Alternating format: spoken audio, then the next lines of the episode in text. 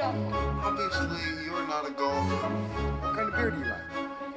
Heineken? Fuck that shit! Pabst Blue Ribbon! You take drugs, Danny? Every day. Good. So what's the problem? I don't know.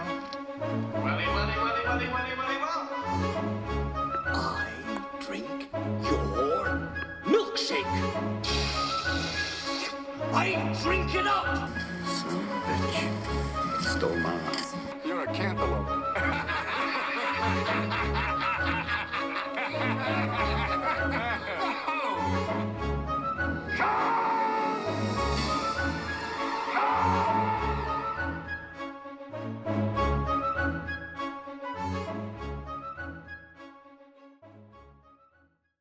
This close to microphone, my voice is going to sound really boomy and bassy. Well, I can fix that in post. I mean, yeah, I could fix it in post. It's easier to now. I have to. Do you want me to turn yours level up more or Yeah, I might need it just. the gain? Because I'm not even really f- that much familiar to how much gain you really need to do. Well, Put some treble in it. I mean, you can yeah, see. you Put can some see treble the- in it. You can see All the else levels fails. come into the computer, right? Yeah. Am I any, anywhere close to clipping? No. So you could probably just crank it all the way up. Are we clipping? Hello, hello. You clipping? Testing, testing. I don't know. I, am not a coupon guy. I don't. I don't Not really- into that. Brett's got deep pockets. He doesn't clip coupon. As long as there are no red lights turning on or anything, Nope. should look fine. Yeah. Should be good. Is a red light bad? Yep. I thought red men go. Red is usually stop. They're gonna start recording all over again now. What? Why do you have to start over? No, I just didn't want that failure of a joke to start it off the show. We should just go for like an That hour. wasn't. That and- wasn't a joke though. I, I don't know what the joke was. Yeah, I know. Sometimes we just do random conversation to start, and if it doesn't work, I cut it off. Yeah, or just Cut it. Just uh, just get like an hour worth of jokes and then pick out the best one. There you go. Start There it you off go. with that. All right, you guys could be you guys could be here till nine, right? Just jokes, jokes all night. all day. At one time, I think Brett started talking about pedophilia or something, and then Mulder's like, and it was pretty funny. And Mulder's like, I can't put in. That's the perfect way to start it off. That's how you bring in new listeners. That's what I was saying. Mulder's over there It's in the censoring news. us. Yeah. Did, didn't we have a really good start to that, and then we got into the pedophilia? Yeah, it got dark, but it was like a funny dark. And then Mulder's like, I can't put any of this. in." Yeah. And he's like, "Damn, we lost that whole beginning part because I don't want to str- cut it together." yeah.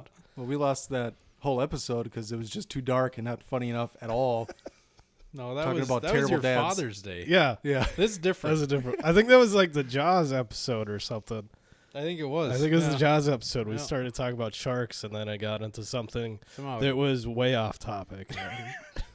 So that's gonna be your job to wrangle us in when we start talking about pederasses. Uh, I don't know. I'll just fix it in post. Perfect. Well, welcome back to WTM Watch This Movie. I'm your host Eric Mulder. So he says rectum damn near killed him. Got the new clip. not feeling it. Not fe- no. We got. Oh, we, we have more than just two people to vote. Let's put it to a vote. How's that clip? Raise your hands for yes. That- no hands. Up. Oh, oh. new guys sucking up. It's not bad. Uh, joining me today, we got a full house here. We got Mr. Alex the Bicep Jones. What's going on? Nothing. Beef jerky time. You want some beef jerky? Also joining us, Wolfie T. What's That's- going on? That's right. Back for more. Wolfman's got nards. Still got him. Yeah. That's what this show is about, new guy. Oh, I'm just gonna be new guy. Okay. Speaking of new guy, You'll that be- is the voice of Jason Nealing. How's it going? I'm doing great. Thanks for having me. Jason is a vi- uh, an audio guru. Long So time say. listener. Guru might be a little much, First. but uh, Yeah, well, compared to me, and I run and edit and do the show, you're are leaps and bounds in front of me. So You Yeah. can't you can't use guru. That's cultural appropriation. Oh, it's gonna be one of those episodes. uh-oh. Uh, so we don't have a clip, but uh, maybe just introduce yourself for about ten minutes. 10 and minutes. Take the floor. right. All right. So I was born in Minnesota in the 80s. um, right on. Yeah, I don't know. I have I have some background in audio recording, so uh, you know, I'll contribute in whatever way I can, and uh, yeah, I'll, I'll find a clip for next time. Something funny. There you go. What do you know about movies? Oh yeah, movies. I guess that's. Have you what seen this movies podcast is before? about. I got to Seen a couple interject movies. because I can say right when you talked to me that you had heard my podcast, um, or our podcast rather, No, it's yours. you were talking about you caught that Death Proof, that John Wayne, Kurt Russell Yeah, line. that was actually a pretty great impression. I was impressed. No, I, well, it's kind of a it's a bad impression of a bad impression Yeah. from Kurt Russell. Although his wasn't so bad, but Hmm. regardless, I was like, well, this guy likes Tarantino a lot, so he's going to get I along do. with all of us.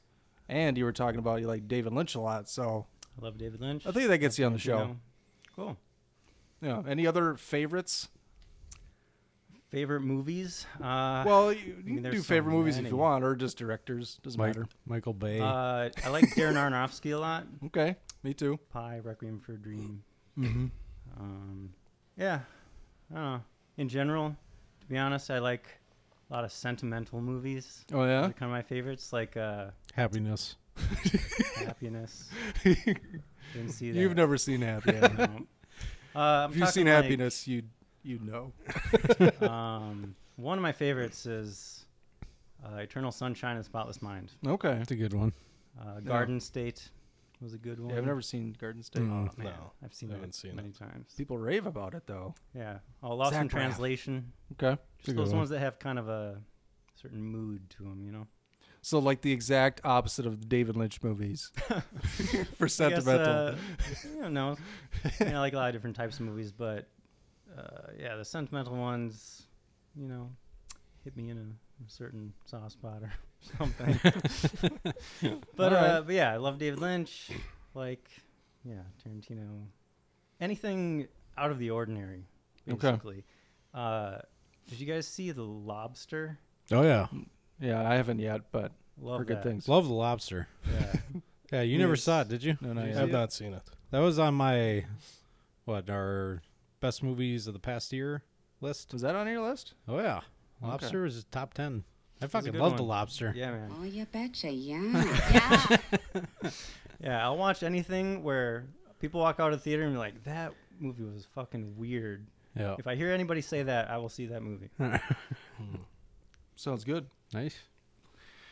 Well, yeah, you can. Uh, I mean, I'm ready to hand over the reins. You can just be producer from now on, but uh, we'll work out the details off Yeah, air. Yeah. We don't need any more on-air production meetings. But yeah, maybe you'll hear a lot more of Jason in the coming episodes. Bodies by Jason. Yeah, Oh, he might I'm be. working Uh, that. he might be wrangling us. Yeah. He might fulfill the host duties too. Who knows? We'll, see. Yeah, we'll- out we'll with see the what happens. Technical stuff and Yeah. see where it goes. All right. Well, I guess we should talk about some film news. You were talking about Aronofsky just now. Mhm. Um, him and Jennifer Lawrence are no more. They're done. About after about a year. And She I was complaining about how much he wouldn't stop talking about his movie Mother while they're like promoting it. Like, after they're done with the movie, she's like, "Oh, he would not stop talking about the fucking movie." I, heard, I heard about that. You like read reviews, like, "Did you see this review?" And you read it to her. She's like, "I don't care." Has Speaking anybody- for has Jennifer anybody Lawrence. Seen, have you seen Mother? Yeah. Oh, you did. Mhm. You've seen it? No. Is it good? Yeah, it's very good. Is it Um, wor- What do you? How do you? Didn't stack you hear it the up? episode like- where we talked about this already? You No, didn't listen to that I'm one. not. I'm an infrequent listener. Um, I had given it a soonish. Was a caveat because I was not gonna. I'm not gonna revisit it that often. Like I'm gonna buy it, but it's not a pleasurable movie to get through. Like I have all of Aronofsky's films, but I like at least three or four more than Mother. Does it make you? Because it's kind of a play off of uh, Rosemary's Baby, right? A little bit. A little inspired. bit. maybe. I guess I haven't seen Rosemary's Baby. Right. I was gonna ask you to break a rule. fucking when you pederast. Rosemary's Baby. Doesn't make you want to see Rosemary's Baby. Maybe. because I mean, after all this news that's you know been popping up, all the sexual harassment stuff, I just might just have to rethink everything and just let everyone in. Just assume everybody's Yeah. harassing. So Yeah. Either that or you just stop That's watching one way. movies. yeah. It seems like it's getting to that point. You guys heard about Garrison Keillor? yeah. Yeah. It's like Insane. fuck. We did a Prairie Home Companion episode. it's like oh god. Every time you think that somebody is immune from this whole sexual thing, Yeah. their name pops up. Yeah. Somebody's grabbing ass. Literally, like dur- Literally, dur- during photos. yeah. Or whipping their dick out. What's that all about? Louis. oh, we had we Uh, had, that's like we had talked about that like Matt half year ago. Lauer. Uh, there's a few other people that it was like, yeah, he just like showed me his dick. like, huh? Like, I was like, as a joke or What what I thought was funny was Louis C.K. got in trouble for jacking off in front of girls without asking, and then he got in trouble for asking if he can jack off in front of girls. Like both of them are sexual harassment.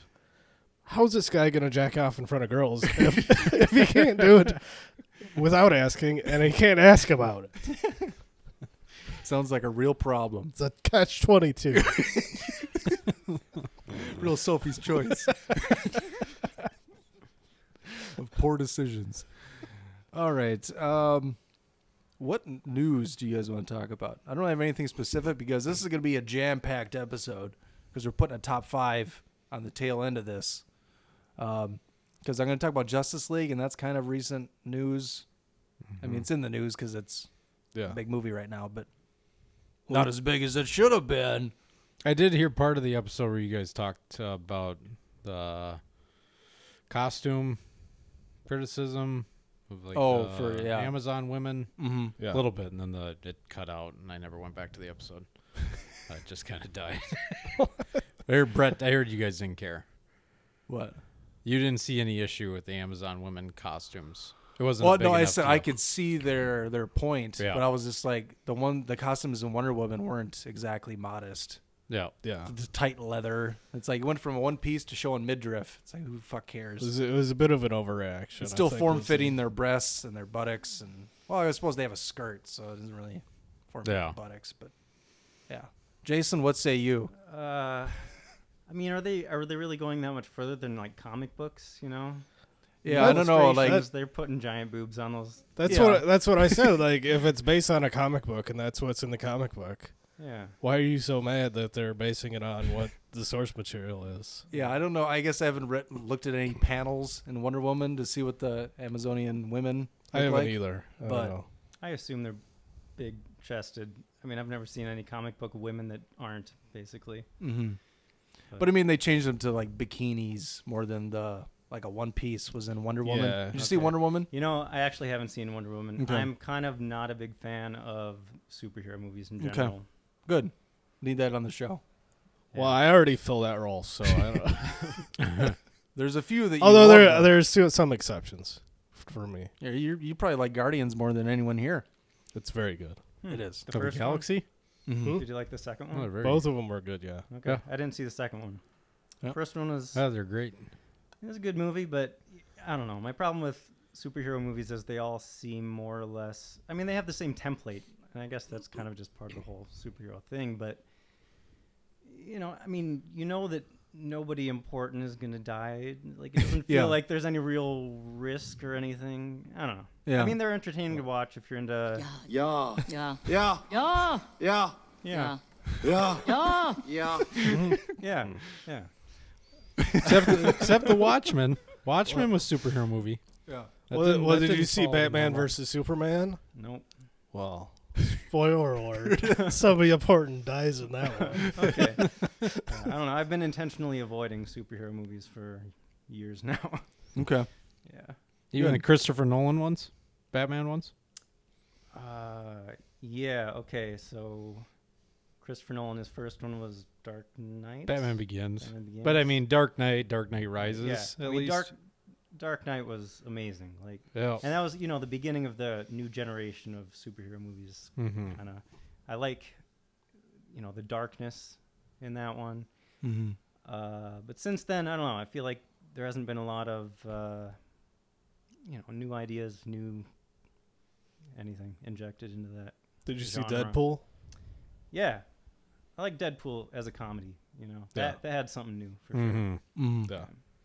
Yeah. Yeah. Yeah.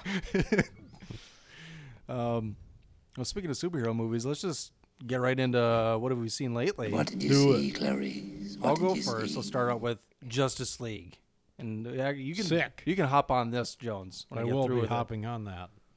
I'll s- I'll stay over I'll stay over here. I'll let you guys hop on each other Are you gonna hop in on this? over there.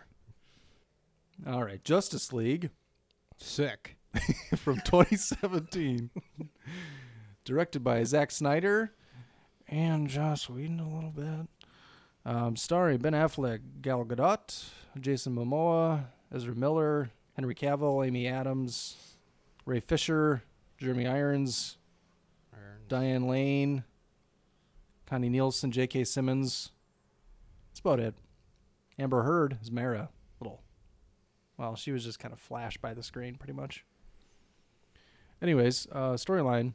Fueled by his restored faith in humanity, inspired by Superman's selfless act, Bruce Wayne enlists the help of his newfound ally, Diana Prince, to face an even greater enemy. I will say that this is a WTM last resort. And let's revisit what the rating system means here. So ASAP's the best, Soonish is next, then eventually, then last resort, then never. And if eventually or above, that's a stamp of approval. If it's in theaters now, go out and see it. You know, just if I said this was eventually, I would recommend that you see it in the theater. Um, still, maybe recommend to see it in the theater. I don't Yeah, know if you want. It's, I guess if I mean if you're into that stuff, yeah, you're gonna like it. But I'm calling it uh, watch this movie last resort because a couple of things. One of the problems I think is I think it's finally happening where, you know, movies has always been a cyclic in nature and I think we're coming to the end or at least we can start to see the end of comic book movies being huge tentpoles. I mean, I, Avengers, the next two Avengers movies, they're still going to do gangbusters and do well, but I think about 5 years it's going to start nosediving. And especially since they announced that those are like after Avengers 4, those characters are going to be done, or at least those actors and those characters' roles are going to be done. Just saying goodbye to all those people. So they got to start off from scratch pretty much. But uh, They can do another Spider-Man origin story. yeah, Right. Um, with Justice League, I felt that I mean you could tell that more than one person was working on it when they brought in Joss Whedon after Zack Snyder's you know daughter committed suicide. Um, you can tell it was a little disjointed. Some of the critics talked about you know it was a bit clunky with the plot, things like that. I could see that. I would say that this movie is too short. It's an hour and 58 minute runtime, and it seemed like it was running or it was missing about 15 minutes where you could get because I thought the best parts of it were like Ezra Miller. I really liked him as the Flash. Thought he was funny. Um, I guess I like Jason Momoa as Aquaman, Ray Fisher's Cyborg, but you didn't really get a chance to learn more about those characters so much. Apparently, there was a lot of Aquaman stuff that was cut out um, due to the studio demanding that it be under two hours, and you could tell they went way too hard with trying to copy Marvel movies and that's kind of why I liked at least the DC movies at all is because they're darker, they're different. Um, you know, too many people bitched about that, so they tried to just make it all fun and you know, it's a, a lot of CGI action, which is it's the same fucking thing in all the Marvel movies, but you know, nobody bitches about that. But this one, it was it was missing something. Um, I'll probably still buy it, but I don't know. It was just you know, he didn't really he didn't really care as much because you know, like you talked about, Jason. You know, there isn't really any stakes, and I always think about that. And the while I'm watching the Marvel movies, like I know nobody's gonna fucking die, but I don't know. I think it was missing. I think they should have stayed dark with it and just kept on doing what they were doing. You know, a lot of people didn't like Batman vs Superman because of that, but I think they would have stayed the course. Would have been better. At least they would have set up their own kind of story thing and not copying somebody else because like, I think they're too late to the game to copy Marvel. Mm-hmm. And it just seemed like I was watching a crappier version of the first Avengers movie. Yeah, So- I mean, Ezra Miller was essentially Spider Man. Like Yeah. the annoying young guy. Mhm. Uh, I fell asleep during it a couple times. um, it's a last resort. Wait, you I- saw it at Cinerama? Cinerama in So- so Seattle. explain that a little bit. Uh, so I went to Seattle. Seattle has about I counted six different types of movie theaters in their downtown area. Hmm. Fucking shitloads. Seemed like you turned a block and there's another movie theater. But I had read up on, you know, Cineramas, and we wanted to go check out the one there. And the only movie they were playing was Justice League, and we were gonna go. And then we were like, well, fuck it, we'll go to the eleven o'clock show. Like we were weren't tired or anything like that, so we went to it. Um, I fell asleep a couple times. It just it's kind of boring, and uh, I would say it's a last resort if you're into superhero movies. If you're Mhm. not into superhero movies, it's a for sure never. It's Mhm. not that good. Yeah. Um, it's not as bad as I thought it was gonna be. But there was certain elements where I was like, it reminded me of Suicide Squad. I remember Jason Momoa's character at one point. For some reason, he comes into the bar and he like chugs a bottle of alcohol and then walks out. And they played the White Stripes, "Icky Thump," and I was like, "What the fuck is going on?" I was like sitting there. I was like, "What is what's going on exactly at this point in the story?" And then he like dove into the water and then like met up with the sea people. And I was like, Zack Snyder did that part. Uh, yeah, it wasn't good. Uh, I actually left the theater going, I appreciate the runtime because I'm tired of sitting through Avengers movies that are two and a half hours long. Yeah. That's too fucking long for a superhero Mhm. movie. Yeah. It's not some groundbreaking, amazing story that I'm on the edge of my seat. Now they're just fighting the last 45 minutes, anyways. So it's Mhm. like, then I have to sit through the credits and see the missing scene, and I don't want to do that. I actually liked. I enjoyed the missing or the. There's two post credit sequence. There's the mid credits scene with uh, the race between Superman and Flash, which I didn't give a shit because they didn't show it. It was just like this would be a fun joke. I mean, Yeah, it I- happens in the comics a lot apparently, but uh, you know, I don't fucking care. Um, but the scene at the very end of the credits, I actually like, hey, this is like, well, it just seemed like a, like a Marvel post credit sequence, but Mhm. I was like, eh, at least that's something to look forward to if I was going to look forward to the next one. But Wait, sorry, who who was the race between the Flash and who? Superman. Superman. Huh. Yeah. That's kind of a crazy coincidence. I've been getting into Lost lately. I Okay. Never, I'd never started watching that until Mhm. recently, and I just watched an episode where two of the characters are arguing about which one would win, the Flash or Superman. it's kind of crazy. Huh. I fucking love Lost. I watched the entire series in 11 days. wow, that's that's impressive. I started watching it maybe like a couple months ago, and I'm just Mhm. in the middle of season three. Yeah, I didn't do a lot for those two weeks. Yeah. I never finished it. I oh, consider yourself lucky. I forget. I forget how far I got. Those those I really liked it, and then for some reason I fell off the last couple seasons. Those last two and a half seasons were rough. Oh I have my been curious how it ends. I've get. I've heard how it ends, but I'm like, Did they start time traveling yet? Uh, sort of. The Des- the Desmond guy fucking ruined it if they haven't. I'm glad I've gotten past that point because I freaking hate spoilers. But but yeah, Desmond. Uh, Well, it was like around you know, season three. Yeah, he's like seeing the past, and there was some little flashback. Yeah, once they start getting to that, they lost me. I'm like, this sucks. But I, I stuck it out and I watched every episode. Yeah. Uh, there, there were many times when I thought about quitting. I've been having arguments with my dad because he watched the entire series before I started it. Mhm. I think that's what you know turned me onto it. But uh, I have a, I have a lot of complaints about the writing and just how it keeps stringing you along and like Mhm. just barely giving you enough to keep you watching it. You know, like Mhm. it never actually satisfies you. But Works. yeah, But I watched yeah. it. It was the same thing. I don't know how far. At the time that I watched it, I borrowed all the existing seasons at the time because it was still going on on TV uh, from my sister, and I fucking pounded through all those because it was the same thing. It was like, God damn it! Now I need to stay up another hour because they they you know little cliffhanger there. Yeah. Lost. Lost. Fuck, I gotta keep going. yeah, I don't know. I wasn't even really hooked until like the second season, maybe. Like, and maybe it was just because I had heard so much about Well, that it. that know, first there's a lot season cliffhanger is, I think, is the best cliffhanger I've ever seen. W- What's in the hatch? Yeah, they find the hatch yeah. at the end of the first season. I was like, Yeah, that's fucking good. And then Cliffhanger yeah. right there. so that that was cool. But what really hooked me was the very beginning of season two, when they actually show you what's in your hatch, and you're Mm-hmm. like, "What the fuck?" They have like a brand new washer and dryer down there. Where the fuck did those come from? but yeah, I mean, reading that like the pilot was like the most watched episode of anything ever, Mhm. like, and again, it was probably just because I kind of knew already what the show was about, but it didn't. It didn't hit me. Yeah. You know. Wow. Anyway, that kind of got us off track there, but. Well, when you're done, I got a book, uh, Lost and Philosophy, how they relate. Hmm. And I have not read it, but uh, you can take a gander.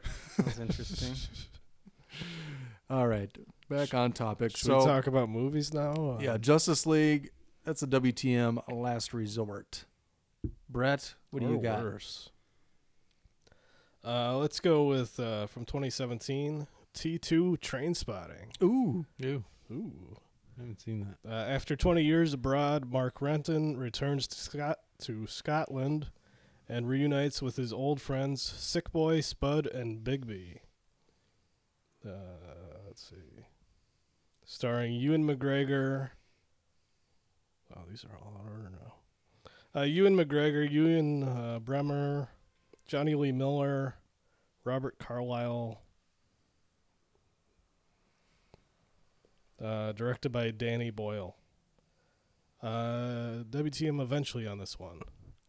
Uh, you definitely want to see the first Trainspotting first, because uh, they call back T1? to. It's not T1. It's just called Trainspotting. Isn't T1 Terminator 1? No. Yeah. T2 No, is T2 is tra- Terminator 2. That's why it's always fucking confusing when they when they call this one T2. Yeah. Yeah, I hated that. Seemed like a trendy way to get people to watch Trainspotting too. It didn't make any For sense. some reason, like, like, is that I, like I a love the first Trainspotting, but I was like, why are they calling it T two? is that like a train reference? Yeah. Like I don't know. I don't understand that. But it's it's pretty good. You know, it's not as good as the first one. It's you know it doesn't necessarily need to be made because it's 20 years later. it was just like, hey, let's you know let's get people the game back together. for that T two? Yeah. no, they're not. So, obviously, if you've seen the first one, you like the first one. You'll probably like this one. It's not as intense uh, as the first one, obviously, um, but yeah, it's pretty good. When was this in theaters? Uh, earlier this year, yeah over to the I summer, I think. Yeah, it's, it's Okay. yeah. kind of a weak marketing of it. A little like I didn't No. when it was even out. I kept forgetting it was. Well, it's in a foreign film, dude. Yeah, it is. It's Scottish, yeah, I guess so. Danny Boyle's British. Yeah. Hmm. Not and it's film. set in Scotland with a bunch of Scottish actor, actors. Um, He did Slumdog though. Yeah. Yeah, he's, uh, he's a famous director, yeah, but but yeah, it, I mean, it's good stuff. Uh, not as good as the original, uh, but I'd say eventually, especially if you like the first one. So, so T2 not as good as T1. T two. yes, Judgment Day. Yes. Um, we can put you on the spot. You don't have to say anything, Jason. You have a movie you watched just recently. Uh, It doesn't matter if it's new or old. I think the last movie I saw was Blade Runner. Uh, the new one? Yeah. Okay. Did you probably did an episode on that, right? Yeah, I've uh, I've reviewed it on a one of our prior episodes. I gave it a soonish knock it on the doorstep of an ASAP. Yeah, I would I would agree with that. I thought well, so caveat, I did not see the original Blade, Blade Runner. You still haven't seen I it? I still haven't seen it. I feel kind of bad about that. I know there's some real, like classic movies that I unfortunately have not seen yet. well, just Uh, like the concept of watching the second one, like in my head, I'm like, oh, I don't know how you deal with Harrison Ford, like throughout. Oh man. Okay. so I have to mention his girlfriend, right? That's supposed to be from the future, but she looks like like there's no one in the history of the world that looked more 80s-ish than that woman. Mhm. You know what I'm talking about? Yeah. Enormous shoulder pads, Yep. super dark She wears the same thing in the first one. Yeah. And Well, Sean yeah, I mean, I figured they just pulled her out of that movie, but Do you know who Sean Young is? no. She is the. uh You've seen Ace Ventura: Pet Detective. A long time ago, yeah. She is Lieutenant Einhorn. Okay. Yeah. They they had that costume in the Cinerama What? lobby. Einhorn? The big shoulder. Oh, pad. Blade Runner. Oh, the Yep. Blade Runner. That was pretty Nice. cool. Mm, yeah. She was in a lot of stuff in the '80s, and Yeah. uh, She was famous out of for her mind. Yeah, she was famous for having some mental issues. Oh. Uh, famously, she really wanted the Well, she used to be a man. she's, she's an NFL Ray kicker. Finkel. Let's not get too political on this. you She's know. an NFL kicker. from Collier County, And then she Florida. became a cop. Now she's Oh, man. fucking living in the Had it future. out for Dan Marino. Thank I was no pretty young knows. when I first saw that movie, and I was so confused. like, what are they? He turned her around. What are they looking at? Her underwear? Why are they looking at What's- somebody else's? Is nuts? that hemorrhoids in her underwear? What is yeah. that? yeah. No. I used to think it was hemorrhoids in her underwear. I was like, I didn't That's know what I that thought was. too. it's like, what is that? But yeah. Anyway. Yeah, she Uh, famously, uh, she really wanted Catwoman in Batman Returns, and so she showed up to Tim Burton's house in a Catwoman costume, Oh, like was kind of being method, like in his house, wow. yeah. just like kind of demanding it. But That's uh. He goes, "I'm Tim Burton, and you're weird." she had a lot of, she had a, That's saying something. she had a lot of problems with co-stars and like directors, things like that. Although she was in the news recently for, I think she accused somebody of some sort of assault. But it was multiple movies. There was lawsuits, people suing her, her suing other people. Did she ever get diagnosed? I think she was diagnosed officially schizophrenic or with. something? I think it was bipolar. Okay. Don't- that makes sense. Don't quote me on that, but Wow. I was thinking, you know, schizophrenic or or maybe bipolar. yeah, it was something. But okay, continue. But yeah, so I mean that made sense. You know, uh, I realized that it was from the first movie. It just kind of took me out of it for a second seeing her. You know, but uh, yeah, for the most part, I really liked that movie. I liked the uh, you know the futuristic world. How they kind of I liked. I think those are my favorite parts of the movie, where they're bringing you into that world and showing you like this is what the future could look like. You know, Mm-hmm. you're flying through this that that city like reminded me of have you ever seen those pictures of these chinese cities from above where it's just like the buildings are packed so close together there's just like these tiny alleyways between them and like you can't see the ground anywhere it reminded me of that and then they have the giant coca-cola sign which i thought was a nice touch Oh, sweet. and then Because they had uh, that in the first one. Yeah. Yeah. Oh. And then, uh, you know, the holograms everywhere, and no, I just I, I like I liked that idea of uh, you know this is what the future could look like, and then I also liked uh, Joy, that idea that you know there, it's like an artificial girlfriend to keep these people happy. Mm-hmm. Have you guys seen Black Mirror? No, heard it. That's on Netflix, right? Yeah, it was Okay. originally on uh, BBC, I believe, and then Netflix took it over like last year. That show is freaking amazing. You guys have to watch it. I've heard good It's- things. It's kind of the same kind of idea where they take in Black Mirror they take a piece of technology in each episode and then they like extrapolate into the future and like where is this technology going to bring us as a society, you know? Mm-hmm. So there was one episode where basically they have these soldiers and they have like implants in their brains so that they the government can make them see what they want them to see. So they will attack people thinking that they're like monsters when they're actually just other humans stuff like that. And then like at the end of the episode they show that the soldiers are going to home to this house and to them it looks like you know this beautiful house with a you know they have their loving wife waiting for them and stuff. Mm-hmm. But then you see that it's actually just this rundown piece of crap and they don't have a wife. It's all just like stuck in their heads to make them okay with life hmm. you know? So that there are a lot of parallels between that and blade runner. That was, i like those kinds of ideas. Seen Videodrome? No Oh, should watch Videodrome then. Yeah. yeah i should All right. Well, Don't I get to say so, movie? So does Or what? Jones get a movie, or does he? Oh, uh, yeah, you- well, you he piled on yours, didn't he? God damn. yeah. You you already rated a movie. You kind you kind of get two now, and I'm jealous. Soup's jelly. This is a must. I got to talk about it. All right. Let's do it. So I saw Coco. Okay. So Coco, an aspiring musician Miguel, confronted with his family's ancestral ban on music, enters the land of the dead to work out the mystery. But wait, what year Wait. did this come out? This year, Yeah, that's no, brand I new. know. 2017. I know. Brand new.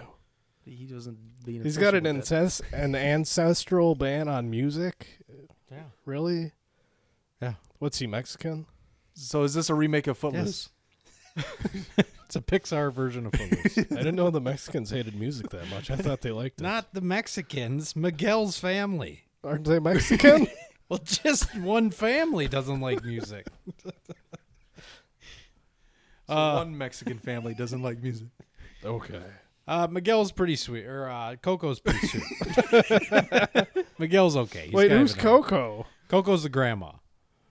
So Coco, the family doesn't like music because the dad ran out to be a musician on the family, and then you later find out that wasn't the case. So for years they think that uh, he chose music over the family, therefore, like it's the great grandma. So then the generations after aren't allowed to play music and stuff. Uh, Coco's pretty sweet. I would give it a eventually. I'll say. Uh, it is probably the best Pixar. I think Pixar did this one. Yep. Uh, Mhm. probably the best Pixar movie I've seen in a long time. Sam's a big. My wife's a big fan of Pixar and animated movies, so I always would get to watch them. His wife's name is Sam, so Sam Jones. You know who Sam Jones is? Uh, no. Flash He- Gordon. Yeah, he was. Play, the- play the clip again, and maybe he could guess it. So a lot of times when he brings up his wife, I'll just play that. Yeah. Take that. Take down these notes, producer Jason. They're all, they're all up PJ. here, soaking it in. So is Coco alive during this whole movie? She's like you said, great grandma. Yeah, I think it's great great grandma. What's they have like five generations in this movie? But he goes Yeah, to the land yeah. of the All dead. alive, Though. He goes to the land of the dead. So how it all Oh, works okay. is he he wants to play music. His family doesn't want him to, and then he realizes, oh, there's a contest, and he's got to play music for the city type thing. So then he goes to the cemetery, and I forget there's a famous musician who who died Must be super famous. uh, who has a big monument in the cemetery, and everybody's getting ready for the land, uh, you know, for the Day of the Dead. Uh, they're getting ready for it, and then he breaks in, and he steals the guitar, and he plays one string, and it sends him into the land of the dead, which essentially is just like ghosts all over. Uh, like he can see the ghosts, and now no longer can see humans. Can't see him. Uh, and then he goes into like their city, the land of the dead, and has to like play music and then find out he needs somebody in his family to send him back. But the ancestors that he runs into there agree he shouldn't be playing music, so he goes to find the famous musician in his family who ran out on them to say like, "Send me back," because the other family members like, "We'll send you back if you promise never to play music again." So he's like, can't do it." Uh, it's pretty good. Uh, it's not heavy on music, uh, singing, I would say, which I appreciate. Some of the Pixar those movies, they can it's constant song after song. Frozen had a little mini movie before this. It, it they pretty much sang the whole goddamn time, and I was just sitting there in the theater like, this is like thirty minutes. it's like Jesus. Uh, but it wasn't too bad. It was pretty good, I would say. Is Some- it like that movie that came out a couple years ago? Was it the Book of the Dead? Is that what the the guy Uh, that uses the Surface laptop to draw his movies? Is it the same guy? Because it looks No, really I don't know. similar. It could be, I guess. Either that or Pixar ripped him off. Ice Cube's in that one. Is he? Yeah, Love that Ice one. Cube. Sam watched that one. I caught a little bit of it, and I was like, "There's some parts." I was like, "It's not bad." Big fan of Ice Cube. The Some- Big Three League. You like that? I heard Allen Iverson got suspended for not showing up to games. yeah, whatever. Not you- practice. What were you gonna say? So most of the characters in this movie are ghosts. Uh, yeah. I guess he spends most of the time in the land of the dead.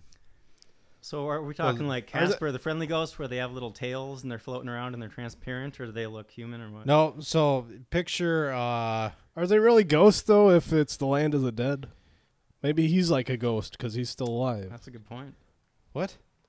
It's the land of the dead. Like, are they really ghosts if they're in the land of the dead? Yes, because the whole point is in the land of the dead. I thought it So was when a they're getting ready for Dios de Muertos, whatever. Dia de los um, Muertos. when they're getting ready for it, they're putting pictures out of family members. And the people get to remain alive in the land of the dead if people remember them. So they tell stories and stuff. And so this kid's family, they had ripped the famous musician's pictures so you can no longer see his face. So in the land of the dead, he can't get through to the cemetery to like see what gifts they've left for him and stuff like that because he's being forgotten. Okay. And as years pass, if you're continuously forgotten, nothing's passed on, then you die. You just disintegrate essentially because it happens to somebody in there. Oh, and that's like the end, huh? Yeah. So this isn't like a Christian movie or anything. No. They go to this happy land and live no, forever. no, no, no. Okay. Uh, but it's it, they're not ghosts. I would say they're they look more like skeletons. So you've seen kind of uh, Day of the Dead type art and stuff like that at all. Kind of Yeah, the yeah. skeleton face drawings and the flowers and stuff. Yeah, Picture that just animated. Okay. So it's actually pretty cool. The graphics are really cool. Yeah. Uh, they do a good job of kind of creating the city and land and stuff like that. So it was pretty solid. And I'm not always on board with animated movies. Did they shoehorn any fluffy. luchadors in there? Any what? Any luchadors? I don't know. Any any masked Mexican wrestlers? I think there actually is one. Well, there's kids of wearing course masks. they do. Of course they do. well, how can you tell? They might just be minis. They could. I don't know where to go with that. All right. There are a lot of mini wrestlers in Mexico. Mini, as in like little people. Yeah. They call them minis now. Yeah. Well, I mean that's the next step because in about two years, little people is going to be offensive. So we have to figure out something else to, you know, u- with some other words to use. But I think mini would, you know, lead you down the same path. Well, it's the just the wrestlers are called minis. Oh, really? Like in WWE, they're like, bring They out the minis. So they don't have minis in So WWE. Mulder's taking it too far. They don't have saying. minis in WWE. What? Mulder's oh. trying to imply that I know, he's it's trying- offensive and it's not. Mulder's trying to bring stuff into No, I was this. just curious. if they like brought it in. All right. I think that one episode where we got Mulder, me and you were telling, saying how he's being racist. You I, cut- yeah, you I think guys- he cut that out. He cut that too. Like he didn't get it. He wasn't being happy. Yeah, I guess that wasn't. I paying think that was attention. yeah, that was that episode, wasn't it? Yeah. It was the same one. All right, pedophiles. Let's get to it. Um, so I think that'll about do it for the news and recently seen. Let's get into our top five list, and we are doing top five movies to be thankful for. And um, the reason we're thankful is because they either affected our life in some way or our movie life, maybe affected how we saw or I guess perceive movies. Is that kind of the kind of the parameters you guys set up for your list? Yeah, pretty much. No. Yeah, Jason? I don't know. No, Jason was not given a heads up for this. Uh, well, like you mentioned it at work. Yeah. So I. I Well, you could But it was like you could- yesterday You when I could probably it. rattle. yeah, but you could rattle some off. Yeah, no, I went through. I actually went through my DVDs and like picked out my you know Okay. favorite movies of all time. We're talking all time, not like last Yeah, year. all right? time. Okay. So these aren't like my favorite movies of all time. Nope. Right. Okay. Oh. This is mo- well, I I'm not putting that stamp on. it. yeah. Maybe a couple. But yeah. That is Well, some of your favorite movies might be on the list, though. These might Could have be. led to some of my favorite movies. I'll say that. could have. Maybe. All right. Um do you have like in your head, do you have like a top do you have them in order like 5 Uh, or so we can like do our thing and then at the end if you didn't have them in order, you No, can just, just, talk it about off. them. It doesn't have to be. yeah, in I didn't really put Yeah. any in order. I didn't even pick out like five specifically. I'll have to do that right now, but you know, I just have a list of ones that I've kept Okay. with me for you know 15 years or whatever. But it, it is it's called top 5. It's top So- five. Okay, well, I'll pick out. I'll pick out five. I can. That shouldn't be too hard. That's fine. Uh, who wants to start this? You guys want me to go? One do you guys want to start? Or should we just go in a circle? From Circle. me over to Jaybird? Do you want to like? I mean, how, how much? Jaybird. Do you like Jaybird or JP better? It was PJ. I can't Or choose my own nickname. PJ. Come on, Yeah, that's Huh? right. I can't choose my own nickname. That's not. Well, But out of the two, do you like PJ or Jaybird better? I feel like Mulder's gonna start rattling off a lot of nicknames for you, so we got to start eliminating them. All right. Buckshot approach. I'm All just right. gonna keep firing until I hit something. Sure. Between those two, I like PJ. All right. Well, Jay Bird. I mean, have you been to jail? So I thought we could play that Do the I have sitter to line. that? Jones, I thought we could play that sitter line for call me Jay Bird. That was pretty good. but all right. Um, We already agreed on bodies by Jason. I like that one. Are we? So are we starting at number five? yeah, And are we are we doing a lot of commentary on each of these? not too much. Just Do we have why to? it placed. do we have to read like list. synopses or anything like that? No, I have the years, but you don't need to do the director and the synopsis, um, like we usually do on. Maybe if it's other ones. obscure as shit. Okay. I mean, you don't have to do it formally, but give a little back. But if you say like Pulp Fiction, well, I'm not. What's we don't need to do that? that. No, What is that? So- all right. Let's kick it off. At my number five, we're going back to 1971 with Wake in Fright. I think I mentioned it on the Wake in Fright episode how much I enjoyed like this experience watching it in the theater. Uh, when I saw it there, there was only like five, six other people in the theater tops. Uh, it was at Edina because it was during the re-release of this film. Came out in '71. It was at Cannes in '71, and then after a while, it was thought to be lost. There was no prints anyone had anywhere, and then they found one like in a bin marked like for destruction in I think it was in Philadelphia or Pittsburgh, um, and they're able to restore it, and it got re-released, and they brought it back to Cannes in like a anniversary type. Like they picked a certain number of older movies that were previously at Cannes or had just missed out going to Cannes. And they reshowed it there, and Scorsese was a big proponent of it. It was one of Scorsese's favorite films. But I can't think of a better just movie going experience that, because I was just completely blown away by the movie in general. Um, and I was just like on the edge of my seat, like giddy with excitement. I couldn't even describe it. It was like I just wanted to like look around and like why is there nobody else like in here? Like people should know about this fucking movie, that type of thing, where you get really excited about it. And plus, seeing some of the scenes that they had in there, specifically the kangaroo hunt. It's not that I necessarily like seeing real kangaroos get killed, but it is it's something to see, and especially how they filmed it. It's kind of like how they talk about Dances with Wolves with the um, buffalo hunting scene. How that's considered some of the best cinematography ever because of how hard it was to get those shots and to set everything up the way that they did with, you know, thousands of buffalo, you know, roaming around everywhere. And the history behind the kangaroo hunt is also pretty interesting as well. Ted Kotcheff, the director, who also directed First Blood, he directed Wake in Fright, and because he's a big um, animal lover, um, I believe he's a vegetarian. He's a big animal rights guy, and this they used this kangaroo hunt footage because they had licensed hunters hunting the kangaroo because that was like a major export at the time. They used it for pet food, and the fur was used for like plush toys or stuffed animals. That was like the major export, like kangaroo wise. Um, but they were able to kind of put a stop in Australia to, I guess, cruelty against kangaroos somewhat and animals in general. But I mean, you don't fuck with kangaroos because they'll kick your ass. They will I eviscerate. mean, you do have to. Yeah. So, some people got to defend themselves against kangaroos because they are fucking dangerous. But regardless, um, that whole movie just kind of blew me away. It was kind of like, how did I have never heard about this movie or heard anybody talk about this movie? Have you heard of this? No. No. It's probably because it was lost You for should give a decades. little little snippet of what the movie is. Um, well, it's um, an English. Well, I guess it was an English actor, but anyways, a guy in Australia is a teacher at a school, and he's in the outback.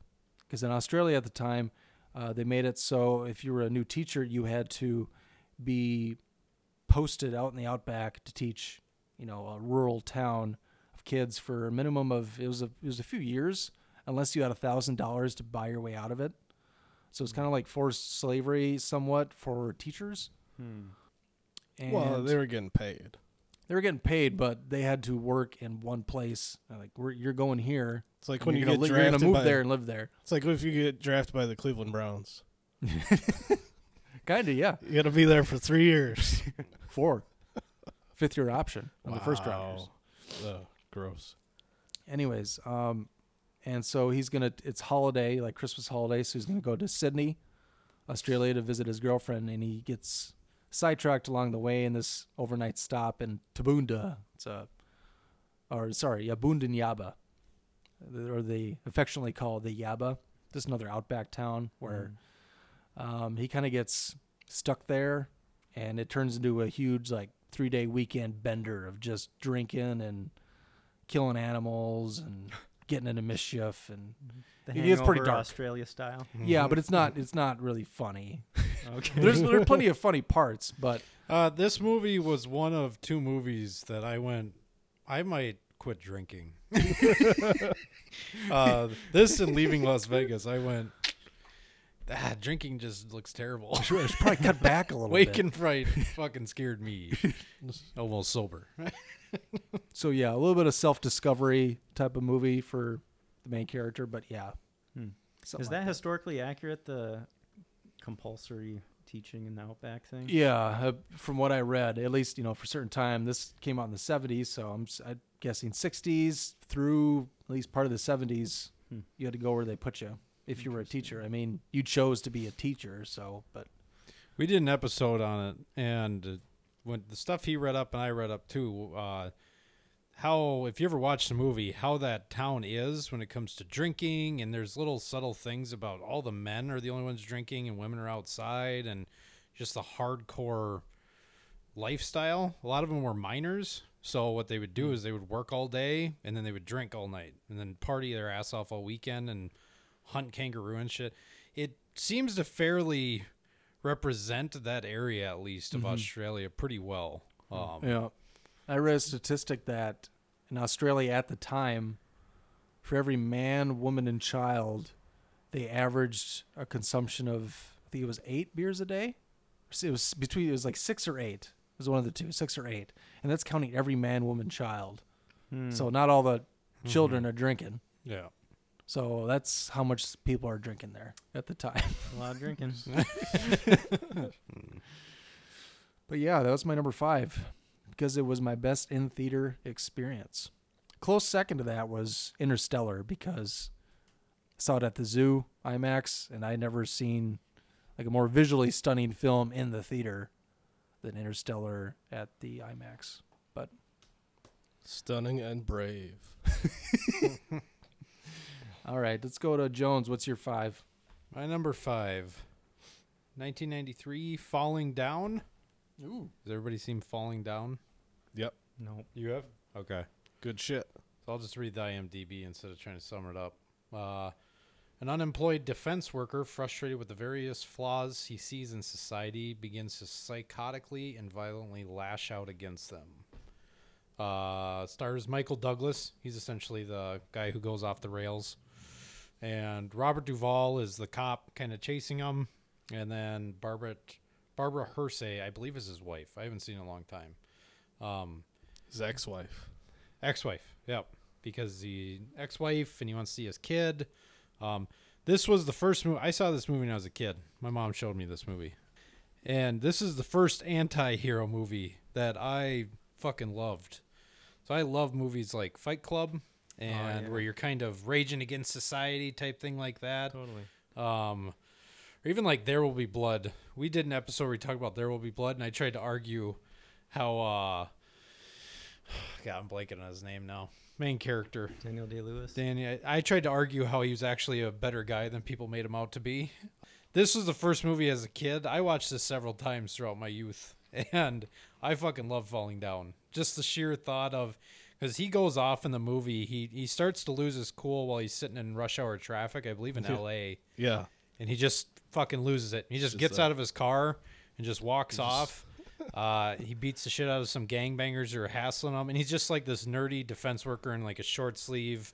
He looks like the dudes from Office Space, essentially. Short Yeah. sleeve, button up tie, glasses. Well, he, Um, he tries to buy a Coke at the convenience store and it's 50 cents, and he's like, that's unacceptable. yeah, he's not having it. And He- it's a, it's a foreigner, a foreign guy is running the store, and he's like, you come to my country, and you, you know, Yeah. you uh, price gouge us, and Um, it's, but yeah, it's. I'm thankful for it because it was the first anti-hero essentially movie I saw. So, pretty much it. very good. My number five, Jingle All the Way. so, uh, yeah, I remember as a kid seeing, uh, you know, hearing about them shooting it in Minnesota, which was pretty sweet. Uh, it was one of the first locally shot films that I actually like saw in the theater. Uh, so it's one of my favorite Christmas movies. If it might be my favorite Christmas movie of all time, because it's just sweet. You know, watching Arnold going around, you know, the Twin Cities, going to the Mall of America and all that stuff. And like, I've been Pasta there. mania. I know, I've been there. uh, so that was a lot of fun. Uh, you know, a lot of great memories from from seeing that in the theater, and you know, a lot of great lines in there. Uh, and then it was uh, w- one of my favorite episodes that we did here on WTM. Uh, Jingle All the Way was a lot of fun. That was a good episode. It that might have been the first one that we did, all three of us. Could have been. Maybe. Yeah. Yeah. But it was uh, it was a blast. And, uh, uh, I'm thankful for that. Uh, when I was in Seattle and I was talking to dude at the office there, he's like, "Oh, he's like Minnesota, he's like Bloomington, all of America." He goes, "Love Jingle all the way, dude." I was like, "You're pretty cool." he was a pretty cool dude. I was like, I've never heard anybody go, "Oh, Minnesota, Minneapolis, oh, Jingle all the way, love, love Arnie." or even like, how do you leap from Mall of America to like? I get, I know that's in the movie, but Well, this dude says that he travels. He comes here to visit the offices here, and he goes, "Fuck." He goes, "Bloomington." That's because I told him where I live, and he's like, "It's so boring." He goes, "But you got Mall of America, jingle all the way."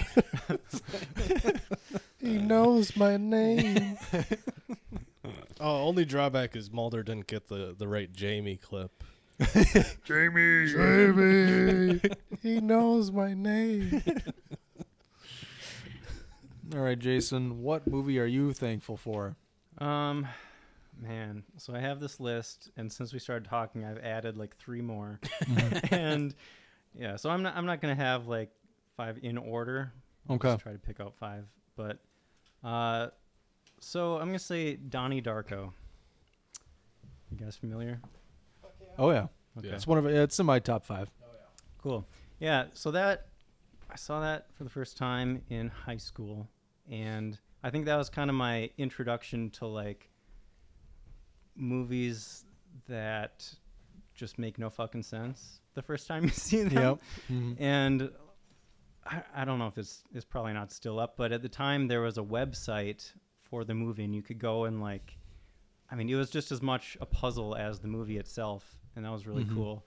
So I spent, I mean, I got obsessed with that movie for like weeks, you know, exploring the website, trying to get as deep in there because you had to like get passwords and stuff to unlock different material. Yeah. And then, yeah, later, you know, they had the director's cut that came out that had kind of a lot of those extra pieces that help you, you know, solve the puzzle, figure out exactly what's going on. So yeah, I I'm thankful for that movie because it kind of opened my eyes to like a different type of movie where you kind of need to, well, you absolutely need to watch it again to understand what's going on. Mhm. You need to do a, a little bit of research and like, know, one of those movies that you can just get obsessed with, you know? Mhm. So yeah. Mulder told me about that movie in college, and it was on It was on on demand for free. Uh, Comcast IFC or, or something. Charters on demand or whatever. Yeah. No. the- uh, I watched that movie three times, I think, within one weekend. Yeah. I fucking loved Donnie Darko. Yeah. All right, moving on to number four from 1983, Octopussy. Octopussy was the first Bond movie I ever saw. I was probably four or five at the time. And if you, for those of you who haven't seen Octopussy, I mean, everyone knows, even if you haven't watched James Bond movies, you know what James Bond is. Um, beginning of Octopussy, it starts with a clown running through the woods being chased by men with knives. These are circus folk that are like knife throwers. And then they kill the clown. The clown is an undercover double O British agent who's murdered. So yeah, you see a clown get murdered in the opening scene of the movie in the woods. And you're like, what the fuck is going on? It's pretty Year much the best opener possible. Yeah. so a little four or five year old me is like, what the fuck? You know, I'm asking questions constantly. But I I said Octopussy because, I mean, I'm a huge James Bond fan. Love every one of them. Even the, well, Die Another Day is a topic for another day. But, anyways, the reason I love Bond movies so much is, I mean, growing up, you know, you most people get into them because their dad was into them, which is the case for me. But obviously, you know, you, action movies growing up when you're a little boy, you know, that's it's like the bee's knees. The like, action movies are like your favorite movies growing up, or comedies. But it's kind of grown with like even the newer ones. Like, yeah, I still love the action, I still love the excitement, but going through all the Bond movies, you can learn an infinite amount about both history of filmmaking and history of the world, pretty much. Because you learn so much about how movies are made from the early 60s to now. They're great time capsules, every one of them. You get to see what was going on at the time, trends. Um, like the first five Bond movies, I'd say were kind of trendsetters. It was like the first of its kind, like action adventure type films. You know, so people started copying that. But then ever, I guess in the late Connery movies, they started to copy or try to tap into what was, I guess, going on in the national zeitgeist at the time. They would take popular things and put them in the movies, try and get people. As you've talked before, you're like, you know, they, so they just copy other movies? Like, what's going on here? Um, yeah, they would copy other movies and just put in like things that were popular at the time. Like The Spy Who Loved Me, uh, 77. Towards the end, James Bond is on a, a jet ski. Was because that was like the first year jet skis were out. I think they come out like maybe the year prior, but that was like, I mean, you look at it, it's laughable how goofy this jet ski looks. But it was like, that was like the end thing at the time. Like, oh, look at this new machine that we've created. It's called a jet ski, and you can, it's like a motorcycle for water. They really are. Have you guys been on jet skis? Yeah. Those things are so much fun. no argument here. Um, I always wanted to ride one of those stand-up jet skis. oh yeah, But- like in uh, what was that game? N64 Yep, Wave. that's why I wanted Wave to. Runner? Yeah. Was Nah. it Wave Runner? So wave something. I But think Wave Runner was the arcade game, and then there was some sort of N64. You hit the big jumps and you land in the Oh. And then there was that cheat. Like I forgot what you had to do. I think you had to beat the whole game, and then you could unlock the thing where you're riding a dolphin. Yep. Oh yeah, I remember cool. that. Yeah. so I get to say the James Bond movies have just taught me kind of so much about how movies are made, and then basically everyone, every one of them is a time capsule from whatever year it came out. Um, things that are in the news, you know, just like the in the '80s Bond movies, pretty much all the bad guys are Russians or affiliated with the Russians. You know, which went with a lot of '80s movies at the time. But um, yeah, That's a cool idea. got a big love really, fest with James Bond. Yeah, I never thought of that time capsule idea, but that that is interesting to think about. Yeah, I mean, you have to kind of go through all of them, and then you're like, oh yeah, this is this is in the the movie because this was popular at the time, or this was in the news at the time. Yeah, and they would have like the coolest new cars. Mm-hmm. You remember which one was it that had the BMW Z8? Uh, one of the Pierce Brosnan car. ones. Yeah, it was uh, definitely Pierce Brosnan. Goldeneye or uh, Tomorrow Never Dies. I think it might was have one of those two. Tomorrow Never Dies, but then they sliced that car in half. It was so sad. Oh, the slice that one's in That's World's not enough. Oh, And they sliced in half with those Yeah. the helicopter with the with a saws giant on blade. it. Yeah, yeah, Yep. yeah. This world's not enough. See, Brett, he doesn't like the James Bond movies, which is fine. But uh, Jones and I have talked in the past about doing a series of episodes on James Bond movies. I mean, we've done one. We did the blaxploitation. We did Live and Let Yeah. Die because it's a blaxploitation movie. Yeah. That's the one that I've seen, and I didn't want to do that episode.